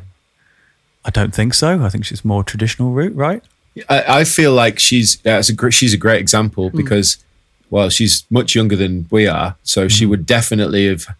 She was born in the world of iPhones and iPads and hmm. Insta and Facebook, right? So it's always been there throughout, probably when she's a kid to now. So maybe there's not even a thought behind it. Maybe it's of course that's that's how it goes. So yeah, I, I think that's also difficult to define whether or not it would have had a massive impact on her success, social media or whatever, or it, she just generally really, genuinely really good, wrote great music, was in the right place at the right time, got picked up, and the rest kind of came with it. Um, another good example would be like of blending the two quite well is like when you like look at a band like um, I guess like Architects or like Bring Me the Horizon or something. I mean, they're really big now, but like Architects are like pretty much there. And everything you see on socials from them, 90% of the time, I feel like is done externally from the band. Yeah, they have Um, a, a few guys that, that kind of tour tour around with them, and Bring Me as well. Like that was definitely the kind of. It's they're funny. Like it's funny. You, you, you think I think Bring Me. I was trying to think of like oh who who who are the who are the future of that, and like it's funny because Bring Me the Horizon where they are is so future leaning, but also so nostalgic at the same time. I feel like they've got like a really good because it's like it's like it's nu metal, like and there's like you know those kind of all those bands we grew up watching their you know Korn, who then now the you know VHS and all that, Yeah. um, and uh, uh, you know like. The, you know the Chili Peppers live. Like, again, we spoke about live at Slane a million times, but like off the map, and obviously the Incubus stuff, and Rubin, like uh, uh, you know, lived off that stuff. I feel like they kind of like really have like done a great line of like bringing their music into the future, but then also Mm-hmm. like kind of still um, uh, kind of holding on to those nostalgic pieces that that that sort of seem to trigger trigger us oldies. But like I, I feel like it's fairly universal, you know, like you know those the lockdown videos they did. I remember them being Mm. like really really good, a really good transition into that. And so like, do you think there's uh, would you say like do you feel like they're kind of doing it the best or like is there you know is there someone you feel like is kind of like oh okay that's that's the right the right balance the right kind of approach or I feel like, uh, yeah, it's actually quite hard to think of a great example that encomp- that, that like embodies both the social media personality slash big successful artist. Like I know there are, but I'm just trying to think off the top of my head. Like maybe someone like Mateus Asato is a good example in the sense that you know massive on the socials, but now is also playing for A-list artists and mm. stuff. Mm-hmm. And that might be a good example in that they still give enough of themselves to the socials so that people can feel like they're like subscribed and involved in their in his personal life but equally you only ever see him play guitar and just the odd little thing about stuff he's into but then you watch him on stage in Las Vegas uh, residency for four nights or whatever with or a month or whatever it is with Bruno Mars. It's mm. like insane. So that's quite a nice blend of the two um, but like, yeah, smaller artists, I guess, like going back to like architects or something, when they do post like a little more personal kind of video that you can tell one of the band members they'd just done it in the rehearsal room, that would probably, if I was a huge fan of them or younger, would spark that oh, a bit of insight into like them, you know, alongside the other stuff that you see.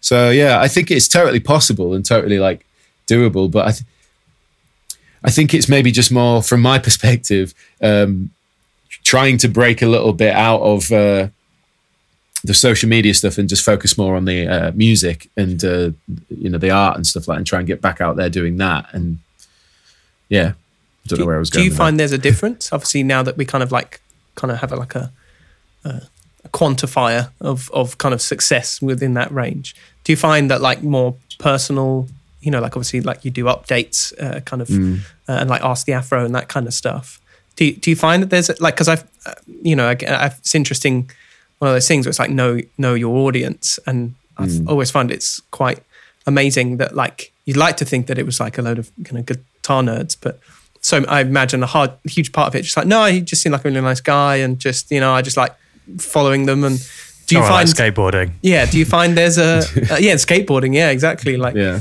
Do you find that there's a, a, a you know a numeric difference in those kind of posts?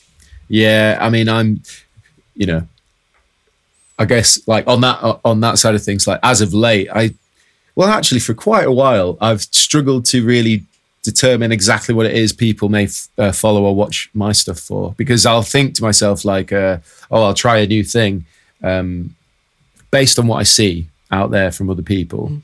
and think I'll try and do my own spin on something, uh, and then it might not really gain a lot of traction. Mm-hmm. I never do it for the traction, but equally when you've got a new idea you're excited about, you put a bit of effort in and like uh, and set it out there, and the return, uh, numeric return, may be a little bit disappointing or whatever. But then you go ahead and just sit in front of the camera chatting about what you've done for the last month, mm-hmm. and then that's like completely that's way different. um, and then like you just kind of going, well, I don't really understand what I need to do or like what you want me to do. Mm-hmm. You know, it's really weird. So yeah, there is definitely a difference. I and I'm often thinking to myself, the personal stuff. I think it almost seems based on numbers that that's more popular. But I do feel like if I just focused on that, people would be like, "Will you shut up and play guitar?" Like, sure. Yeah. do you know what I mean? Yeah, yeah. So I think a, a tough, and you know, arguably one feeds the other, right? It, it, yeah. It's what you hope. You know, like I, I, again, always the uh, common adage I always find is that creators who, I mean, because you know, like it's, uh, uh, uh you know, I, f- I feel like it's interesting when you think of like like natural ability in that sense, and what I mean by that is kind of like there are some people that seem to fall very naturally into this gear and are just mm. very magnetic people, you know, and mm. very um, attractive, but in in in a in a human way, if that makes sense. It's like sure. they just exude those things, whether or not in their private life they're miserable. That, that's as another uh, thing. Yeah. And and like personally, me, like I never got into this to be the front of anything. You know, like I, I, I again, it's it's like a hard thing to quantify because you, like you say, you would just want to do the music. You know, like and and you want to concentrate on making the best thing you can make uh, and put it out. And like, I wondered if, um, like, in your kind of example, you know, I always think it's really interesting to think of like, okay, you're 14, you're learning the guitar, whatever, you know, and like, how's it? Does it affect your self image in that, like, you know, I remember we got to a point where we were like, I just kind of had my head down and was like, I suppose I thought maybe the best thing that could happen is like play guitar, Wembley, you know, whatever. Do you know what I mean? Some kind of play Live Aid. Do you know what I mean? Or some, I don't know what the top was meant to be, but I had obviously, mm. we obviously started out on that, you know, just play Freak on a Leash, whatever, you know, like whatever the, whatever the thing was meant to be. Like, how, how does that kind of marry up now? You know, like obviously, you know, here we are down the line. Like, do you, does it kind of meet up with what you aspired to or, or, or, or is it, you know, radical change? And also like, how do you feel about it? Like, do you feel, you know, do you feel, uh, do, you, do you, is there kind of a, a, scratch you want to itch? You know, like I have to admit, like, uh, and we've, I've not spoken to you personally since, but like seeing you on the Reading stage, like I was so, I, I mean, I'm sure you're through the, through the roof, but like I remember like literally, and you know, I followed you before we even met, kind of thing, and seeing like the video come in. I was so hyped for you, man. like we, I literally spoke to Matt about it like straight after and was like, how cool is that? That like you're on that stage being you. That's what I think was so cool is that like you were given the leeway to just go and be you because you've kind of established this thing. You you weren't I wouldn't even say you were a session guy, even by your positioning on the stage. Do you know what I mean? You were there front and center. And I think I would probably argue that most of that crowd knew exactly who you were. You know, like, and is that kind of, again, like, how does that, how does that marry up with, you know, 12 year old beer, you know? Good question. yeah. Um, well, yeah. Uh, firstly, yeah, that was mental and appreciate the excitement oh, around oh, that. Like, it was absolutely, I was, shitting myself. Didn't look and, like it. yeah. Um, I guess, like, yeah, if you draw that example and apply it to like 12 year old beer, then I guess that would be quite accurate, maybe, yeah. in terms of like the image, you know, flames on your own on stage playing guitar solos. Exactly. Yeah. It's pretty Nice. cliche, like dream when you're a kid, right? Yeah, yeah. But I think A few it's ticks just on a- the bucket list.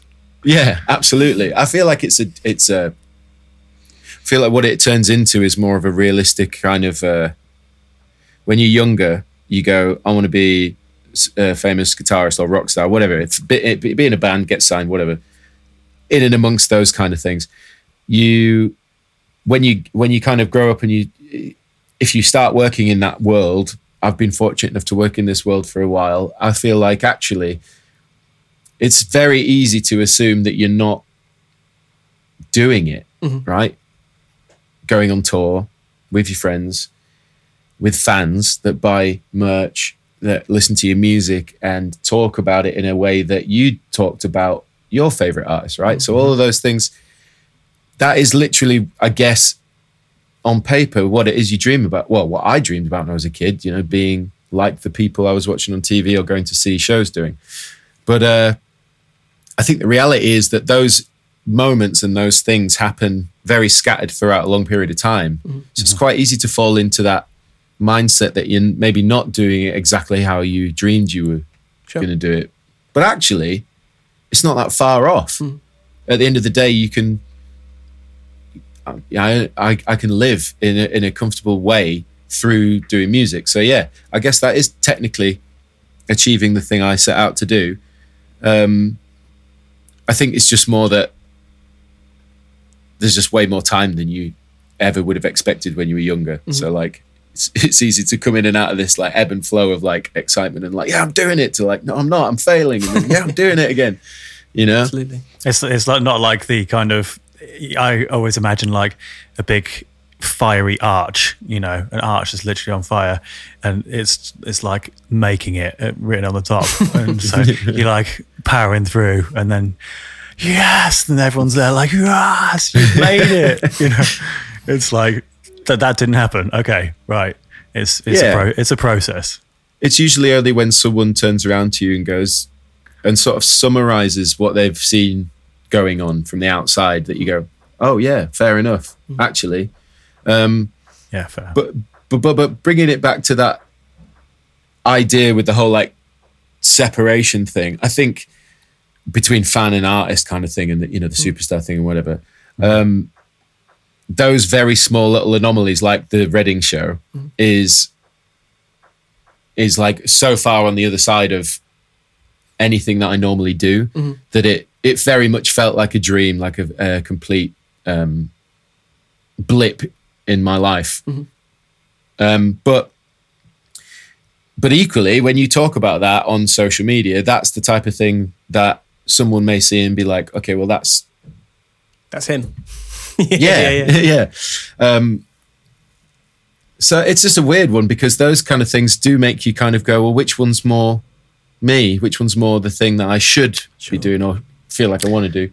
Um, and yeah, again, I've gone off on a tangent. no, no, it's good. Yeah, it's yeah, good. crack- yeah, yeah. Just- Just you honestly, we could talk about you know digestives over hobnobs at this point. It's, it's just just It's, uh, just to pick up on just to pick up on that though the kind of we seem to be talking about Hobnob, sorry. like so, so hobnobs yeah, and uh, digestives like live kind of versus social media almost and um the I, I feel the impression is almost I think for our generation particularly um which and we're probably a similar age to bring me and architects and all those guys. Um but so something like the Stormzy uh, Reading thing, the feeling maybe that that legitimizes YouTube, that is probably already legitimate in by this point. Um, and for those who don't know, you play guitar in Frog Leap, um, and I've that that model. I feel is very interesting in Yeah. that that's social media 1st um, and given that we talked about small music venues and that kind of thing today, um, small music venues, sorry, social media and building a following first, and then translating that to a live setting, um, and kind of off the back of socials and um, that success, you know, selling tickets, selling merch, as you say, and do you, do you think that that I I have uh, my own feelings on it. But do you th- what do you think? Is do you think that that is the the new way to do things, or um, do you think that that's a blend?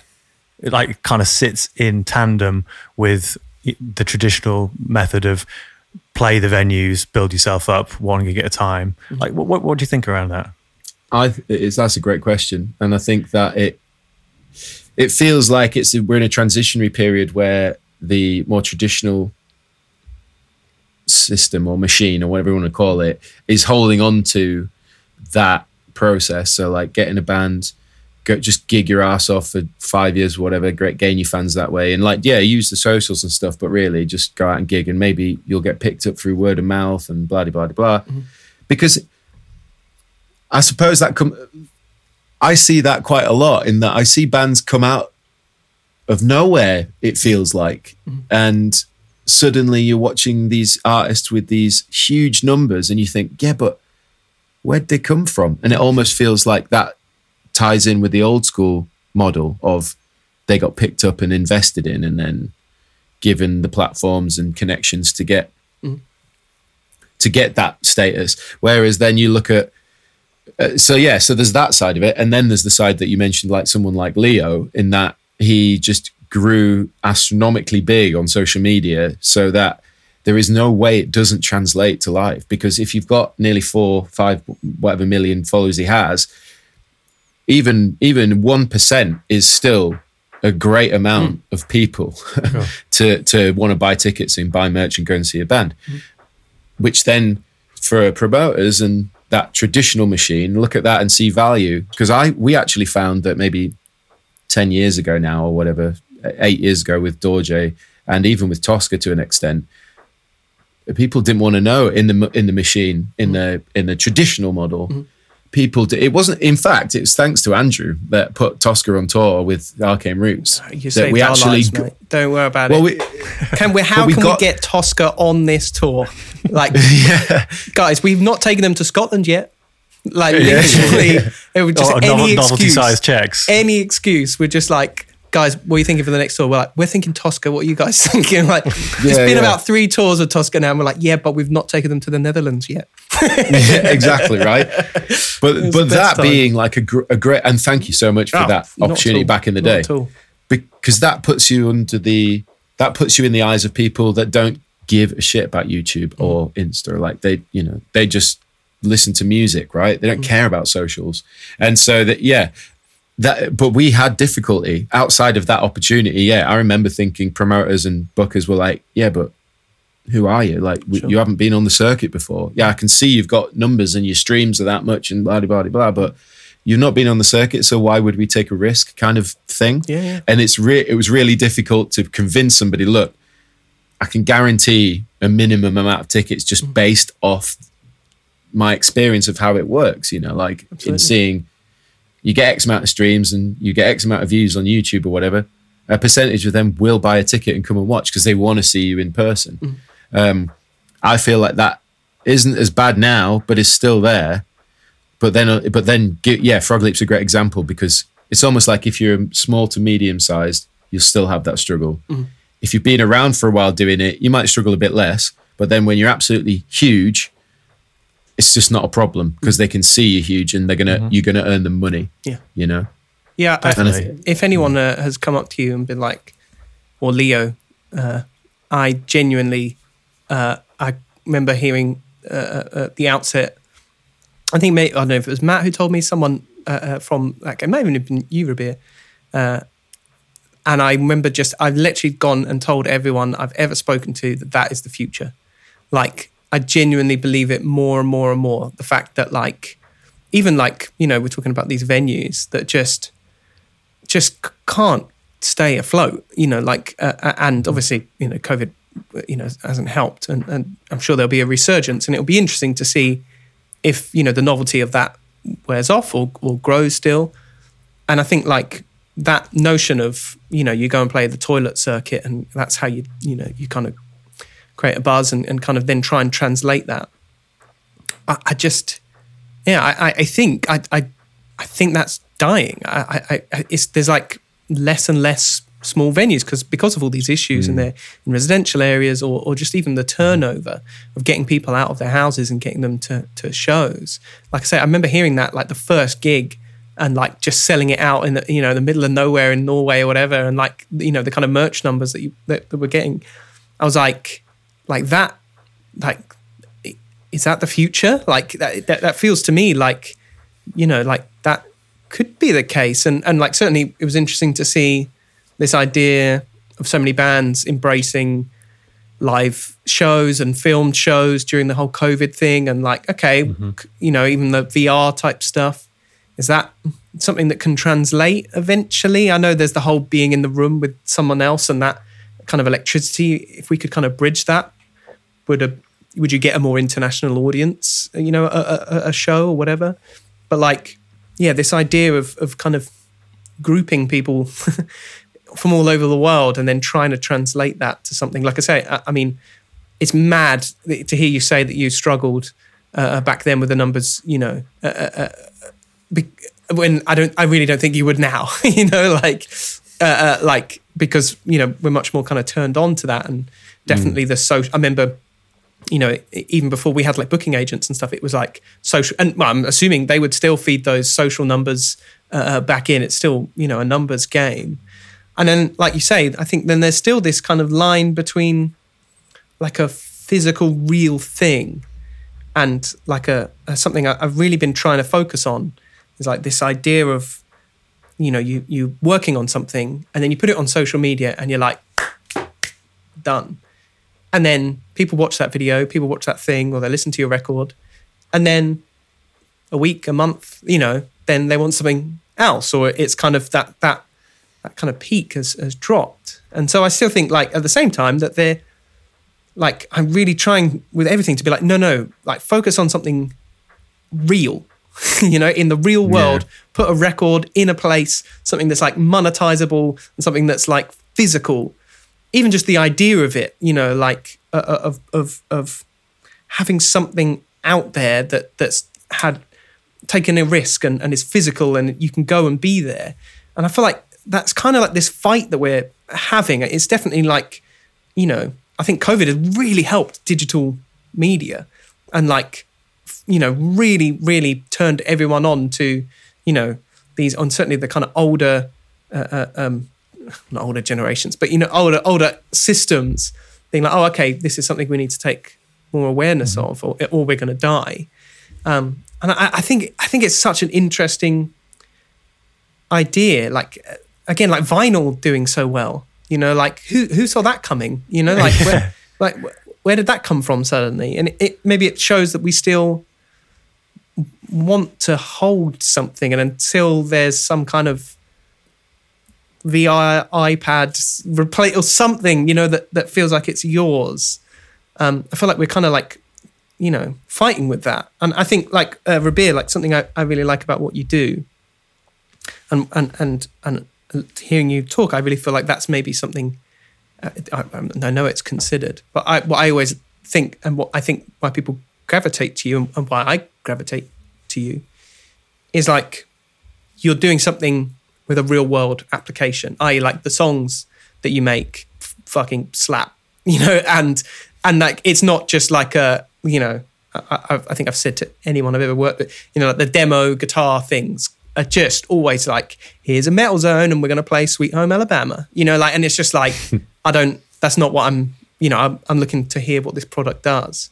I think like, you know, and and my question, rounding up this long uh, ramble, was kind of this split, and I, I I'd be really interested in that this rise of kind of like Instagram guitar playing, and like you were saying about that then translating back into the real world. Like, how, I mean, a I suppose what do you kind of is there a, a, and certainly someone of your uh, ability as well. Like, do you feel like there's a kind of a pressure to sort of um, you know get a Ibanez and play Polyphia, or like uh, you know, or do you feel like you know you still you, you feel like there's still a place for like a you know for a song and, and for and for something within a band uh, uh, dynamic, um, or do you see that maybe in the future, you know, like the numbers are insane. Like I literally, I can't touch Instagram without scrolling through a million people playing Lana Del Rey or something. Do you know what I mean? In like a new arranged format. But then, like I say, I think I, I was going to say I was unaware of anyone becoming real. and so to hear that uh, uh, Mateus is, is, is uh, was he playing, for, was it Bruno Mars? That's insane. That's Um. Yeah. He, he- he used to play for um, someone else as well. Was it Tori Tori Kelly. Oh, Tori Kelly. That was it. Yeah. Like, Yeah. do you see that as being, uh, uh, or A, how do you feel? Does that Well- something that was interesting you or, you know? That well, the Instagram guitar thing is is a good is a good one. Um, in the sense that I learned through doing the Reading thing that most of the people they find for these gigs is on Insta. Wow. So like he didn't even the guy that drafted me in for that gig didn't even know anything about what I did prior to that. He just stumbled across the profile Sure. and he was like, he fits. Well, let's get in touch. And when I was like, that's mental, you know, like I've been doing stuff online for years, like not trying to big myself up, but just be like, how, how, you know, like I didn't realize it was that.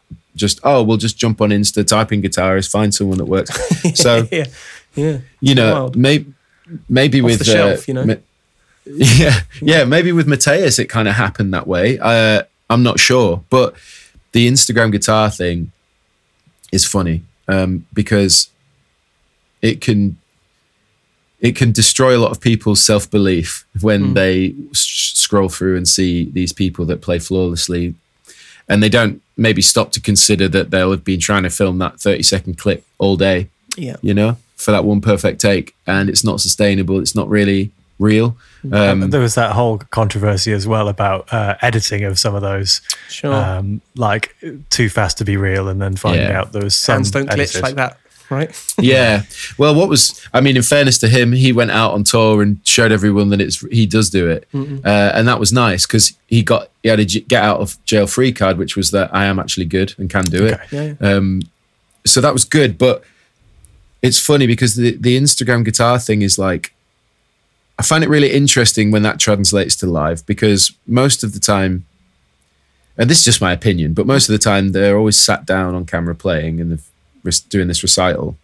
But then whenever I've seen sort of live footage, it's almost a bit like uh, rabbit in the headlights Sure. because they only ever sit in front of sitting down in front of a camera.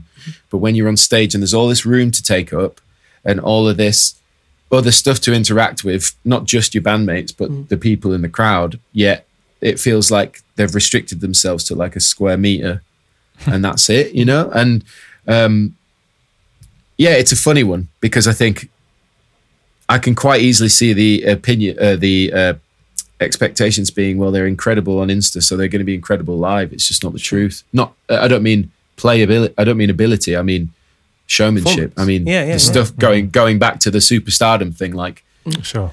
they're not going to be jumping around the stage like being the best showman because that's that's not what they do. You know. Sure. Um, so the Instagram guitar thing is is I find it a really interesting place. One, it's a place where the big big stars find the bands, so it's good to be on there doing it for that reason.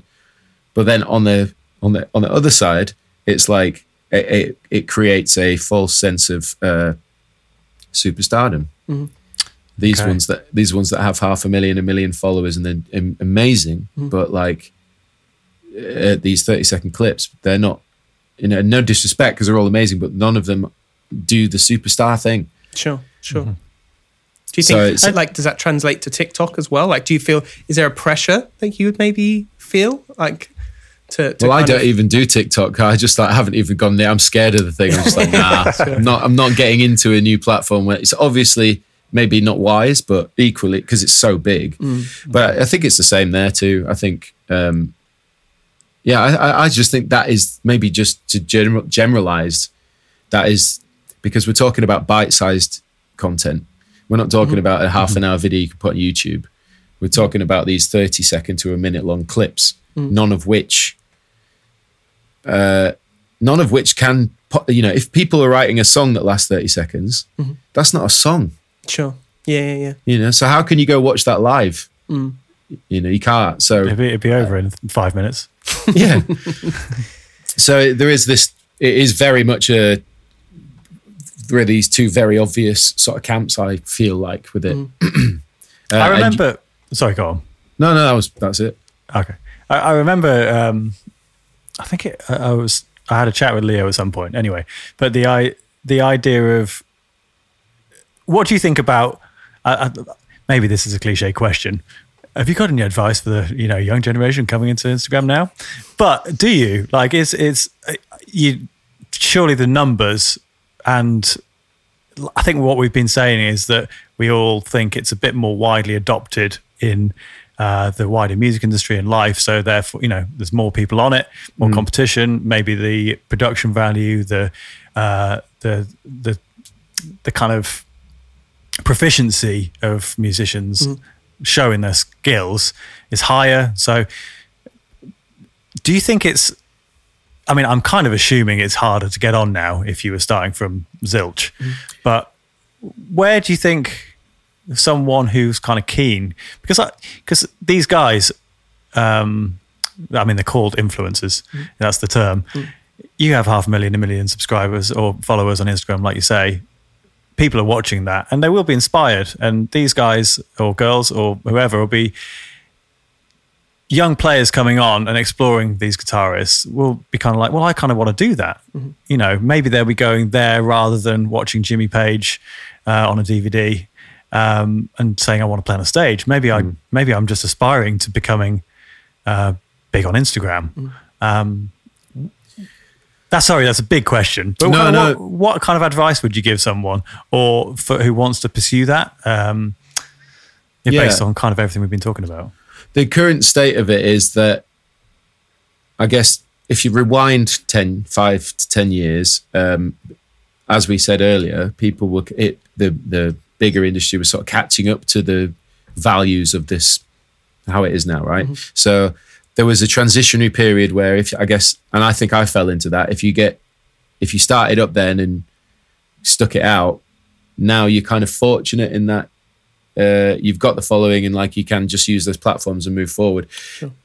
Having said that, um, fast forward to now, it very much feels a, feels like the traditional machine in that you you had to by chance get picked up by an A&R scout at a gig or something like whatever you want to call it. You know, they'd be watching bands in London or whatever, see a band that were on tour local and go, they're sick, we're going to sign them. Right? Feels a little bit like that now with social media because there's such competition and so many people doing it that yeah, like if you're starting out and you've not done anything, it, it- you know, it's way there's way more competition and there's way more uh, just everyone's switched onto it. So there's way more expectation of quality, of ability, of all this stuff.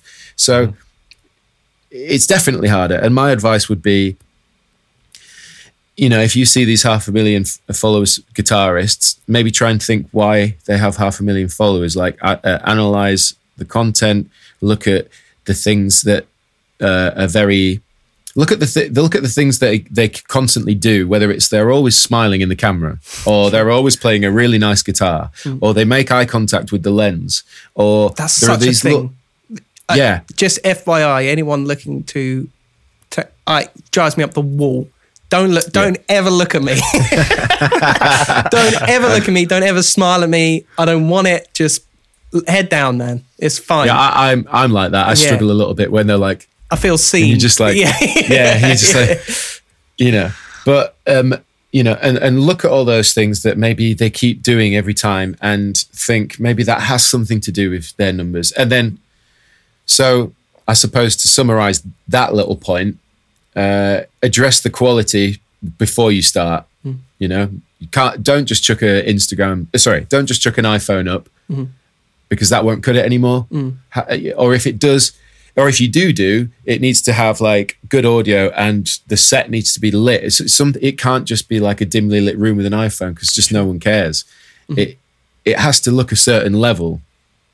Um so yeah you, you want to make sure that you've refined the thing that you're trying to put out there before you put it out there. And by doing that and the easiest way i think to do that is by analyzing the competition seeing what what's what common themes you find across all the successful ones and apply that to yourself and how you do it and make your own spin which leads me on to my second point which is make your own spin on it mm. right?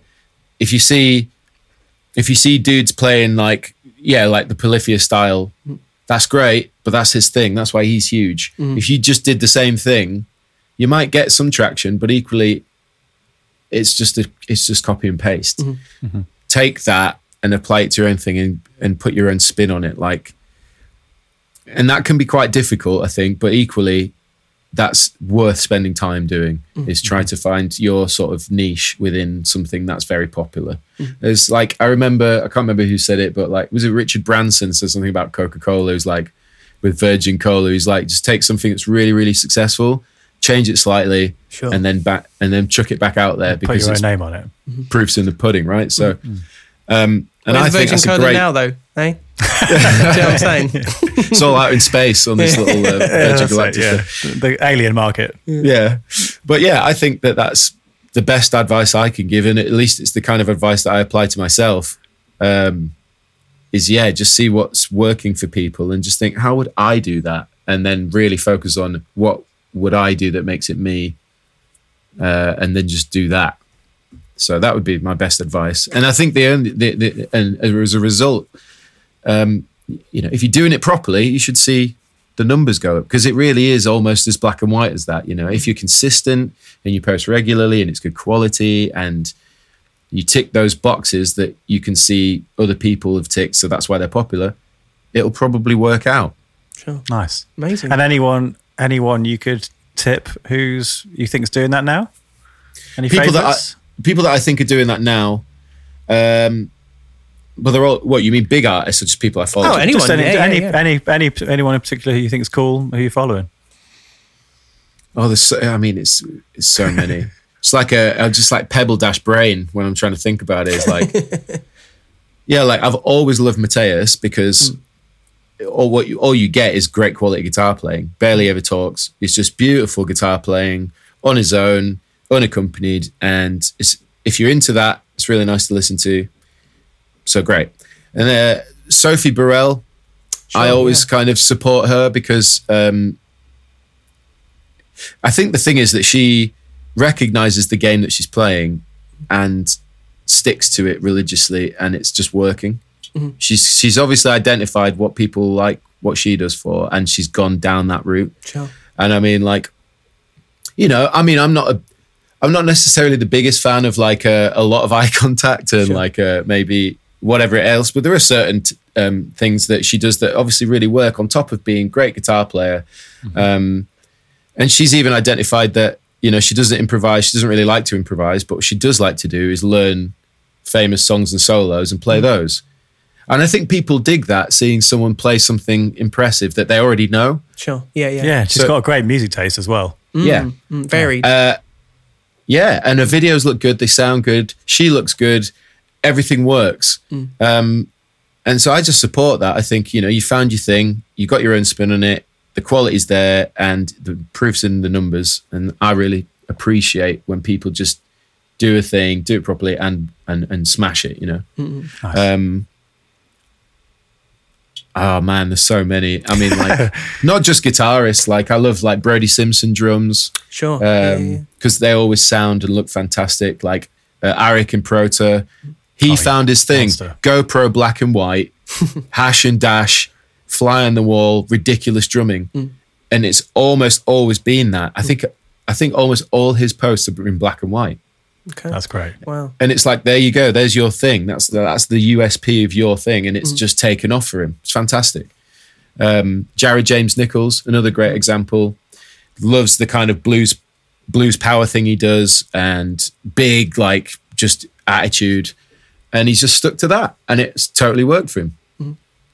Must so be, those uh, are a few. It must be so hard to like maintain perspective. I feel like like to know to know what's working. I suppose e- even you know in- incrementally, but I feel like like we're saying, you know, whereas you know. Uh, I feel like it's no different than like the people who want to be in the mosh pit and the people who want to be standing at the back with their arms folded. You know, like, and it's. I think it's really interesting to think about.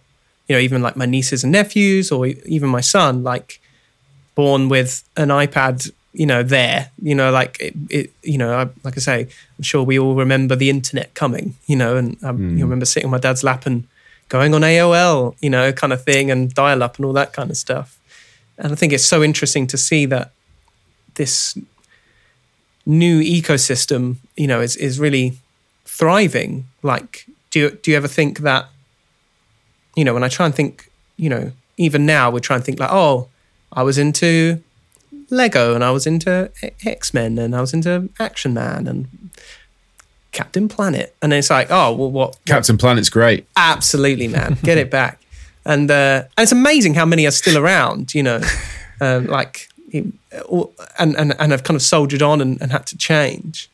But again, like you know, even now with like certainly I know with like TikTok, that people are making edits. You know, as in bands are making edits of their songs so so that they will fit you know within that.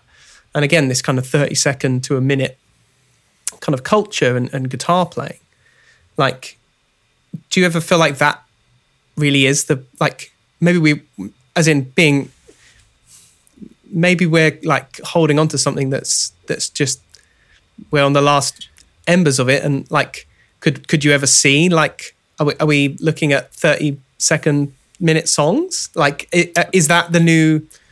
You know, let's say like, so. what if we, what if that died out and it's like you know the rise of of the big pop machine and you know like i say you shop for guitarists on on instagram and and that's kind of like you bring those bands in like certainly like it's interesting looking at the models in japan for example where like the desire oh, like Babymetal and that oh and like v-tubing and all that kind of stuff mm. where it's like this like again i'm obsessed with kind of cross media things. And it's so interesting to see like you know the idea of of you know that's guitar and and this kind of condensed version of being a guitar player kind of slowly being kind of condensed and you know and polished and and production and everything like that. You know now you look at like for example like the VTubers who are um, picked uh, and the that desire is there the band was the idea for the band was there first before the members were in it they're looking for that person who's going to deliver that personality and deliver that uh, uh, experience. And a lot of the time, some of them are rappers, some of them are singers, some of them write their own songs, and then they perform them under this obviously the the, the animated uh, uh guise. Like, do you, do you think that's well? A, I suppose. Do you think that's uh, uh, like how do you feel about that being a, a, a realm of possibility? And is it you know as we spoke about the AI thing? is it something? I suppose it's a question for everyone. I suppose like, is it something we could embrace? Like, what if that that is really was the case? You, could you find love in there, or is that is it dead for you? You know, what's the? Uh, I mean, as like people, artists like that Hatsune Miku, who's mm. like completely oh, yeah. virtual, right? Mm. Mm-hmm. It's like completely uh, maybe even her music's AI, who knows? But it's like that's so big. I think it's kind of uh, maybe I'm wrong in assuming that, but it might be sort of location dependent. Like in the Far East, sure. Japan and stuff, they might be so switched on to that style mm of product and that mm-hmm. kind of artistry that it works really well there. You do get you do get crossover of it. I mean, like K-pop's massive in the West, mm-hmm. you know, mm-hmm. so I, I, I understand that it does cross over, but um, maybe it's just my slightly more traditionalist view. But I just you still have to get be able to go to a gig and watch the watch them do it properly on stage sure. and and and and it could be like Gorillaz. Yeah, yeah, very true. Yeah. Like way ahead of their time. They were way ahead of their time. Like such a good example of like you know if they came out tomorrow and no one had ever heard it, it would be huge. Still, sure. that's how sure. I feel about Gorillaz. Yeah, mm-hmm. um, so yeah, there are, you know there are definitely ways of doing it, and again, maybe that just boils down to how unique they are, the product is, like the quality of the tunes and all the rest of it. I still feel like at the end of the day, it boils down to someone listening to something and going, "Yeah, I like that." you know what I mean? Like, yeah. so yeah, these uh, uh, you know, and harking back to the the Insta stuff with these half a million followers and all the rest of it, like, yes, um, if they then use that clout to then write original material and then go out there from that front, there's still one major deciding factor there, mm. which is what if it's shit? What if like the music's not good? What sure. if like they make music and it's just you, you, know they'll have a small niche of followers that like will still support, but equally, it still doesn't allow you to cross over to that superstardom without actually having a fantastic product to start with. Sure, sure. Yeah. I personally, and that product I'm talking about is the music. You can still be a great artist and have massive fans, but like, to me, like Billie Eilish, great example. Music's there. The music's there. Sure. So It's nice that yeah, that's always the. It's nice to kind of come to that point, I guess. Of it's Yeah. all about the music, man. You know, but it, it's it's never more true. And it, yeah, we, we I think that seems to be the red thread behind all this. Mm-hmm. You know, is writing a good tune. Absolutely. unless AI takes over now, and then yeah, they if- write the if- tunes for you. if AI writes really sick tunes, Yeah. then basically, uh, I don't you know can imagine in like 2100 of the top 10 is AI bod number one. And Well, like, look, I know, mean, so Rabea, what you're saying is that, you know, so imagine this, right? You've got a digital version of yourself. You never have to bother. You don't have to do anything. You you can bear, you can do it. You could do the video in your pants, right? You haven't got to worry about your face. No one knows who you are, so there's your smoke and mirrors, right? You got you you know boot up the, the computer every morning. And you're like, cool, chuck chuck in every riff you've ever done. Maybe just have a little whittle in the morning. Feed you know, and obviously you know Logic or your DAW of choice that feeds. It's just live link, like straight there. Anything you feed in, you can even have a mic in the room and just kind of jam out, and that's all kind of feeding in. And then it's just like, here you go, Rabea. Here's a hundred. Have a little, you know, bosh through, and you're like, oh, okay, brilliant. You know, you put your mocap suit on, you bosh it out. You got, you know, slamming, and you know, and the, the whole. I think maybe what I'm uh, um, interested in here is that okay, let's say you know what's maybe already there. We're not that excited about, but if that's the format, let's say, and let's say that's you know, for argument's sake, let's say even that's where the money went, or that's where the interest went. You know, obviously, I've no you know zero doubt that you would put your own spin on it. You know, let's say songs were a minute, and that was that was it. I, I'm pretty sure you could make a slamming minute, and like so again, do you know do you know what I mean? As in like, you, you, you, I suppose you apply it to like, okay, well, you know, if it was me, I'd be like, right, what can I do in this minute? Like, I, I you know, that's Yeah. that's what it is. You know, can you can you you, you know, you know, you can make the product, but can you make it to a minute? I think it could be a laugh. Actually, we should try and do a. we should try and just see if we can get like the best. Maybe it'd be the most successful thing we've ever done. You know? Do you know what I mean? But I love the idea Probably. that maybe that we're just, you know, here we are, and here are the the younger generations, and it's just circum. We're not even aware. We don't. You know, we're in our bubble. We don't even know that mm-hmm. that's that's passing hang, hanging on to the past. you know, Matt, what what are your feelings? You know, would you would you? Uh, Um, yeah, I, th- I think it. My whole feeling with all of this, it feels like constantly everything goes in two opposite directions, Sure. like all the time, and it's not really pulling apart. It's maybe it's kind of two lines in the same direction that cross over occasionally. But I see it in everything, like this, we've, and we've talked about it on here a lot. The idea of nostalgia. I mean, I'm big into cars.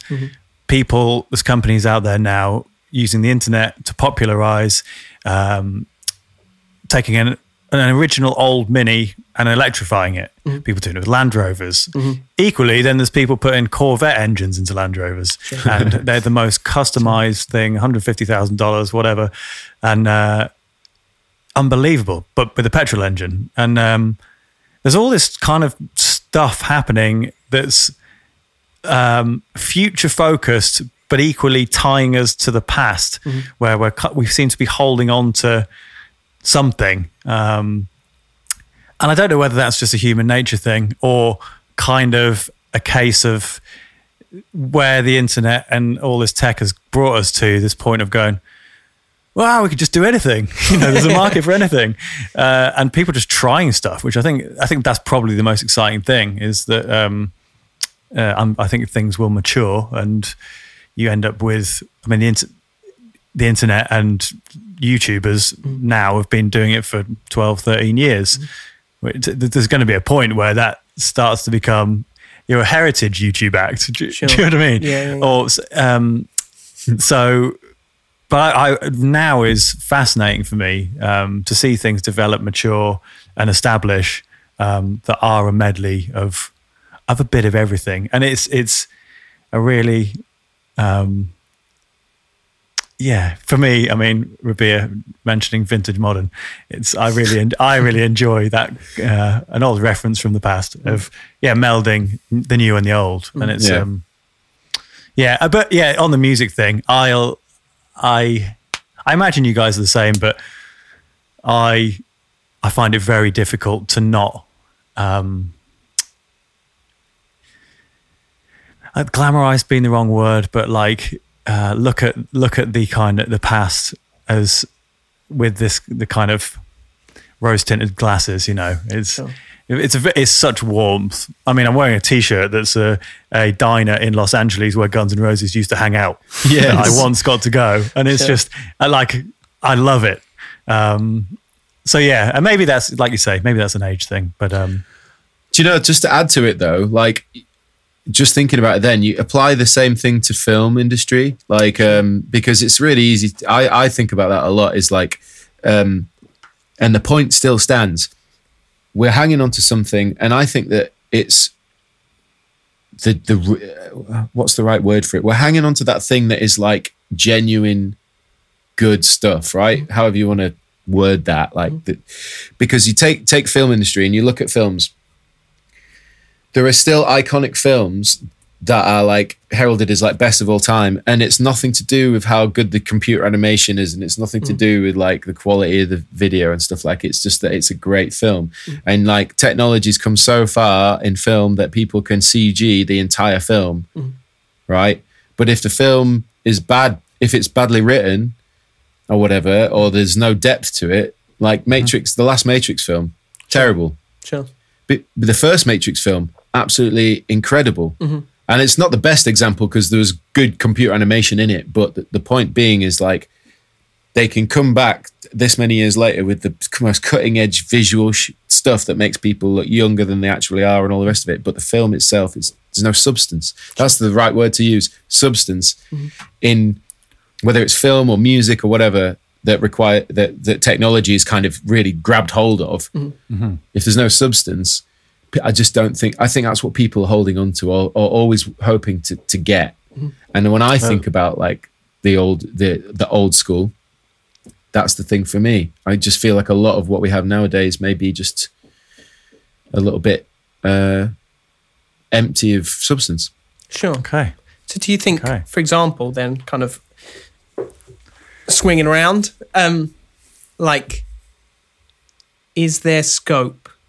And kind of to use, you know, what you were saying before, I think that's kind of why we're seeing this, you know, the TV series really become this big resurgence. Is is maybe somewhat a movement against these condensed films that we're watching. The longer film, you know, even the Marvel films, I think actually are, are hitting. Some of them hit nearly three hours. Um, like this desire for for reality and and for story and for and for to you know to care you know i mean not to um matt if you want to honk the horn but like the last Dune film like um I, you know what seeing that do so well when it was written by someone who loves the details as just as much as I do, and I'm, you know, I can sit there and obsess over every little, uh, you know, every little color, every little change, every little change in someone's uh, demeanor, and really focus on story and acting and and, and world building, um, and yet it do so well at a, a world stage. I think you know, like it, it proves those kinds of things.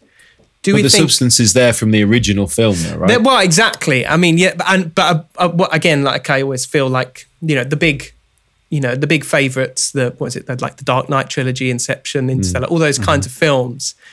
That I remember always being surprised because it's easy to feel like, you know, everyone enjoys a dumbing down of you know they want to be fed warm, warm sick. you know, um, uh, uh, it's it's I always think it's so great that like oh that's a you know I think Tenet was maybe the one I've only known people to really uh, uh, uh, fight back against if that makes sense but like th- that caliber of film to be and even the Joker I suppose to be like accepted on a world stage and understood and and you know for it to be so many people's favorite films de facto normie or otherwise you know. Um I wonder like so you know here we are here we stand. Here I remain just to um, anyone who cares. Um, but uh, like, do you think there's room for, um, you know, like I say, this I suppose back to the idea of the festival, you know, and and certainly like bands like seeing the re- return of the Red Hot Chili Peppers, you know, like they had, they've got that old school, that old school clout when everything was condensed, top forty. There's nowhere else to go, nothing else to see. You know, there's 40 artists you can look at this month or week or whatever. Buy their stuff, and they've got that. You know, they don't have to. They don't need that. To that they don't need that push. They don't need that. You know, that that weight. And hmm. now here we are. Like I say, you know, I think Bring Me the Horizon and, and Architects are maybe like pretty um pretty solid choices. But like, do you feel like then like there's room for for this and and maybe if there is someone that you think is really doing something who could be the future uh, superstar maybe you know kind of spoken about them a minute ago but also maybe that leads us into the kind of playlisting uh, uh, I was thinking the same. and yeah. kind of just is there anyone where like Who's your pick? we think these guys are maybe doing something future based or you know we can kind of discuss uh, that I mean, when you say future based, the first thing that popped into my head was the fact that Coldplay do their uh, colored wristband thing. man Yeah, So like the whole crowd is like it's that it reminds me of like Imogen Heap when she was breaking boundaries absolutely with with connections with fans and stuff. And I I heard that about that, and I don't know how long we've done it for. a, a while now Right. So I think since I like was 2000 and you know well, I, uh, Okay, I'm, yeah. I'm late to the party with that knowledge, but like check out the DVD I heard that. It- mine mine blew my mind literally was one It's of the got biggest Head Full of. Stars or something. Is that the one? uh, it was the Head Full Mylo Xyloto tour is when they first right. first started doing it but yeah the Just DVD incredible. is incredible yeah the idea of that is amazing and it's like that's the type of thing that i if if artists do more of that like bring the audience in but equally give the substance as well from the music um, and tie the two worlds together like that then yeah i think it's doable i think it's possible absolutely Um, is that is that your p- playlist pick? So Uh, every week, yeah, playlist with an, ep- an episode. oh track right each. My track, okay, well, it's not off. A, it's not off. A, it's funny though. I've been listening to Coldplay recently, but I've Okay. really, really, really like the track that they wrote for Hunger Games.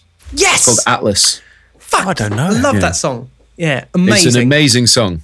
Yeah, and I heard that, and I was like, that. That I've been listening to all week. Um, that that's my soft recommendation. My hard recommendation would be.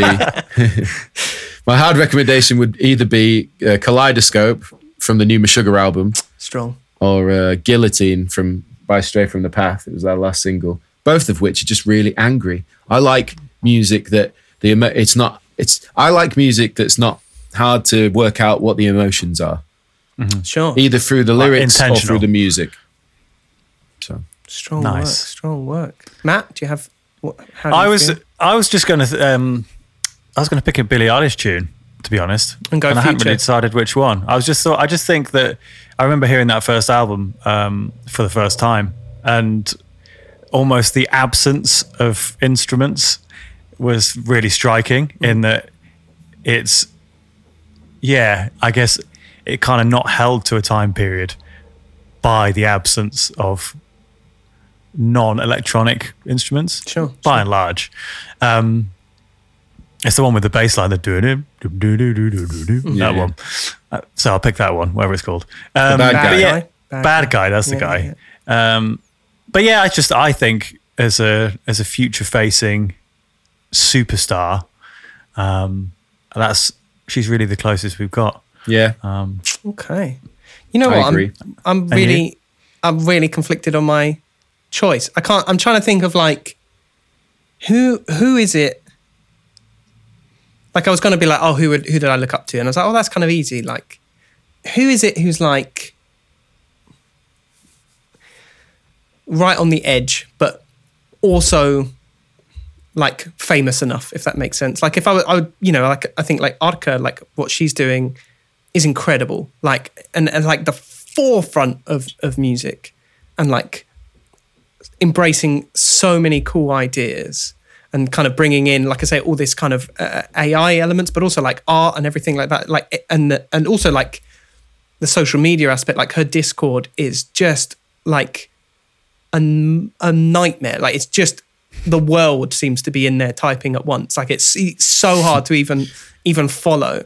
And I think like that's super cool because it's like never before. I mean, we had forums back in the day, but like never before is there like kind of this big hub to really exchange ideas in that way and also something also someone who you know being transgender and all this like is so like on on the cusp of, of where we are now if that makes Mm-hmm. sense and like i think it's interesting to see her you know like uh kind of rewrite what we thought we knew about that or like some of i feel like she's the person i've really seen I feel like she should be in charge of any kind of representation on that front.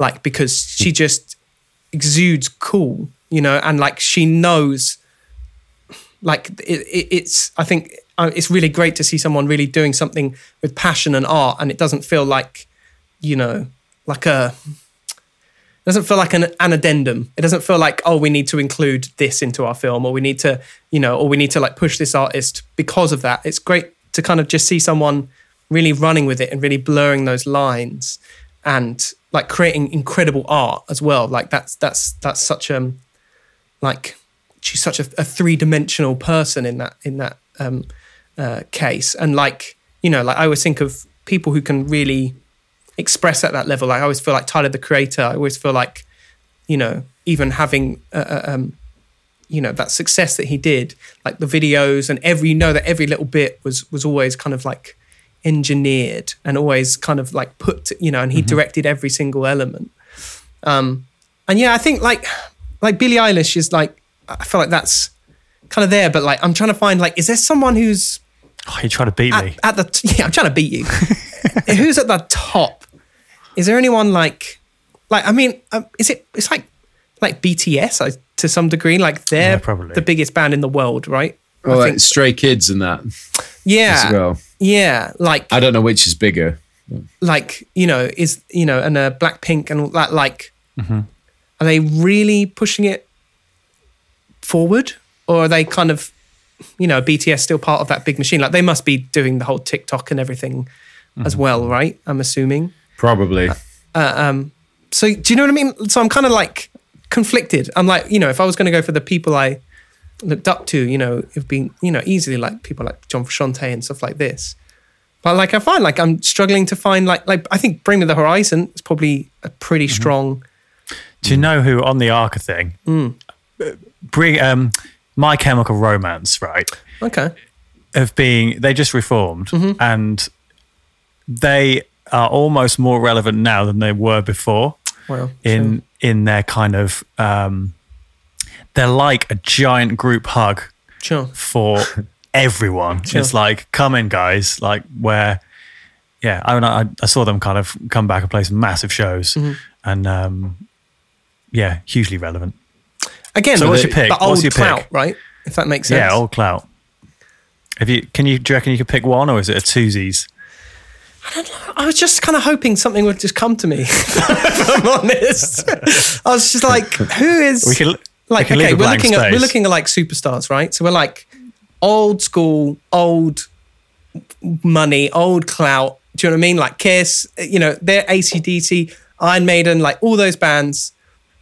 Guns and roses like they're making it easy to come back. They don't need to do anything. Like the Chili's didn't need to do anything so i'm trying to think like who is going to be who is like the next the next like superstars but on a on a you know on a different playing field? And and and, and who is Olivia Rodrigo but like I don't think they're doing anything different. Do, do, do you know what I mean? Like hmm. they're not sure maybe they're embracing those technologies but I, I I was trying to think of like who is really changing things? I I, I think probably Billie Eilish. I think it's probably I got think it right. I think like she's got so much mutual respect from everyone right Sure. Yeah. as kind of like she's still got the craft, she's still making great tunes, Mm-hmm. and kind of I don't think there's anyone who really dislikes it, if, if you know what I mean, from either camp, e- old school, new school. Um, And she's young. So she's still she's got cool. longevity. She's still got time to go. Absolutely, absolutely. So like, it, and it's the fact that you know she did that first album, and the second album is a lot more vibey and a lot more down tempo. Mm-hmm. Like, it's kind of crazy to to think, you know, when you think of, you know, of her and her enormous teenage fan base. I think that that would translate into such a mature, you know, Adele almost knocking at the door on the other side. I think it's because she she gives off that she respects herself as well. She's got integrity Sure. and like you know like it's very easy for the big machine to set to you know with with at the risk of being too blunt like to over sexualize women Mm. Yeah, in yeah. the music industry especially when it comes to like young women that are attractive naturally Mm-hmm. like she is you know like and you but I, I remember hearing about how she would always wear like baggy clothes so that she couldn't be perved on and like all this kind of stuff. And I think that, you know, that speaks huge, it's such a big thing that, again, it backs up probably why she's so loved by like just across the board. Like people Sure. just, they're- if they don't like the music, that's one thing. But equally, they could be like, yeah, but she seems like she's really cool and, yeah, yeah. you know. So probably right on the Billie Eilish, Matt, I think. There, there's not there's not one answer at all, but it's No, um, there aren't. it's nice to it's nice to find a, like a place I don't know that we all have a respect for. You know. I think we made it. I think we I made think- it. I think, we, made, it. We went once around the sun and back the other way. Yeah. and um, it's been really cool. Thank you so much, Rabea, Yeah, for thank you so on. much, man. It's been Thank such a you for having me. hang. It's been great. It's been good to catch up, chat. No worries. Absolutely. And uh, I hope you guys have enjoyed it if you made it this far. Um, you can catch this. Well, if you've caught it already, if you're listening to me, this is, I say this every week. If you're listening to me now, you've made it all the way to the end. So you probably know where you've where you've experienced that. Um, but the audio is out tomorrow. This has been uh, live on YouTube, obviously. Um, you can, thanks to all our Patreons for supporting the podcast. You can catch us on Discord after this for our listening party that we do every week. Uh, we'll go through the playlist, including Rabea's picks and ours, and then feel free to add your own and hang out with all the cool kids over there. Um, and that leaves us to say, I guess, thanks and goodbye. Thank you so very much. Bye, Thank everyone. you guys. Take it easy. Bye.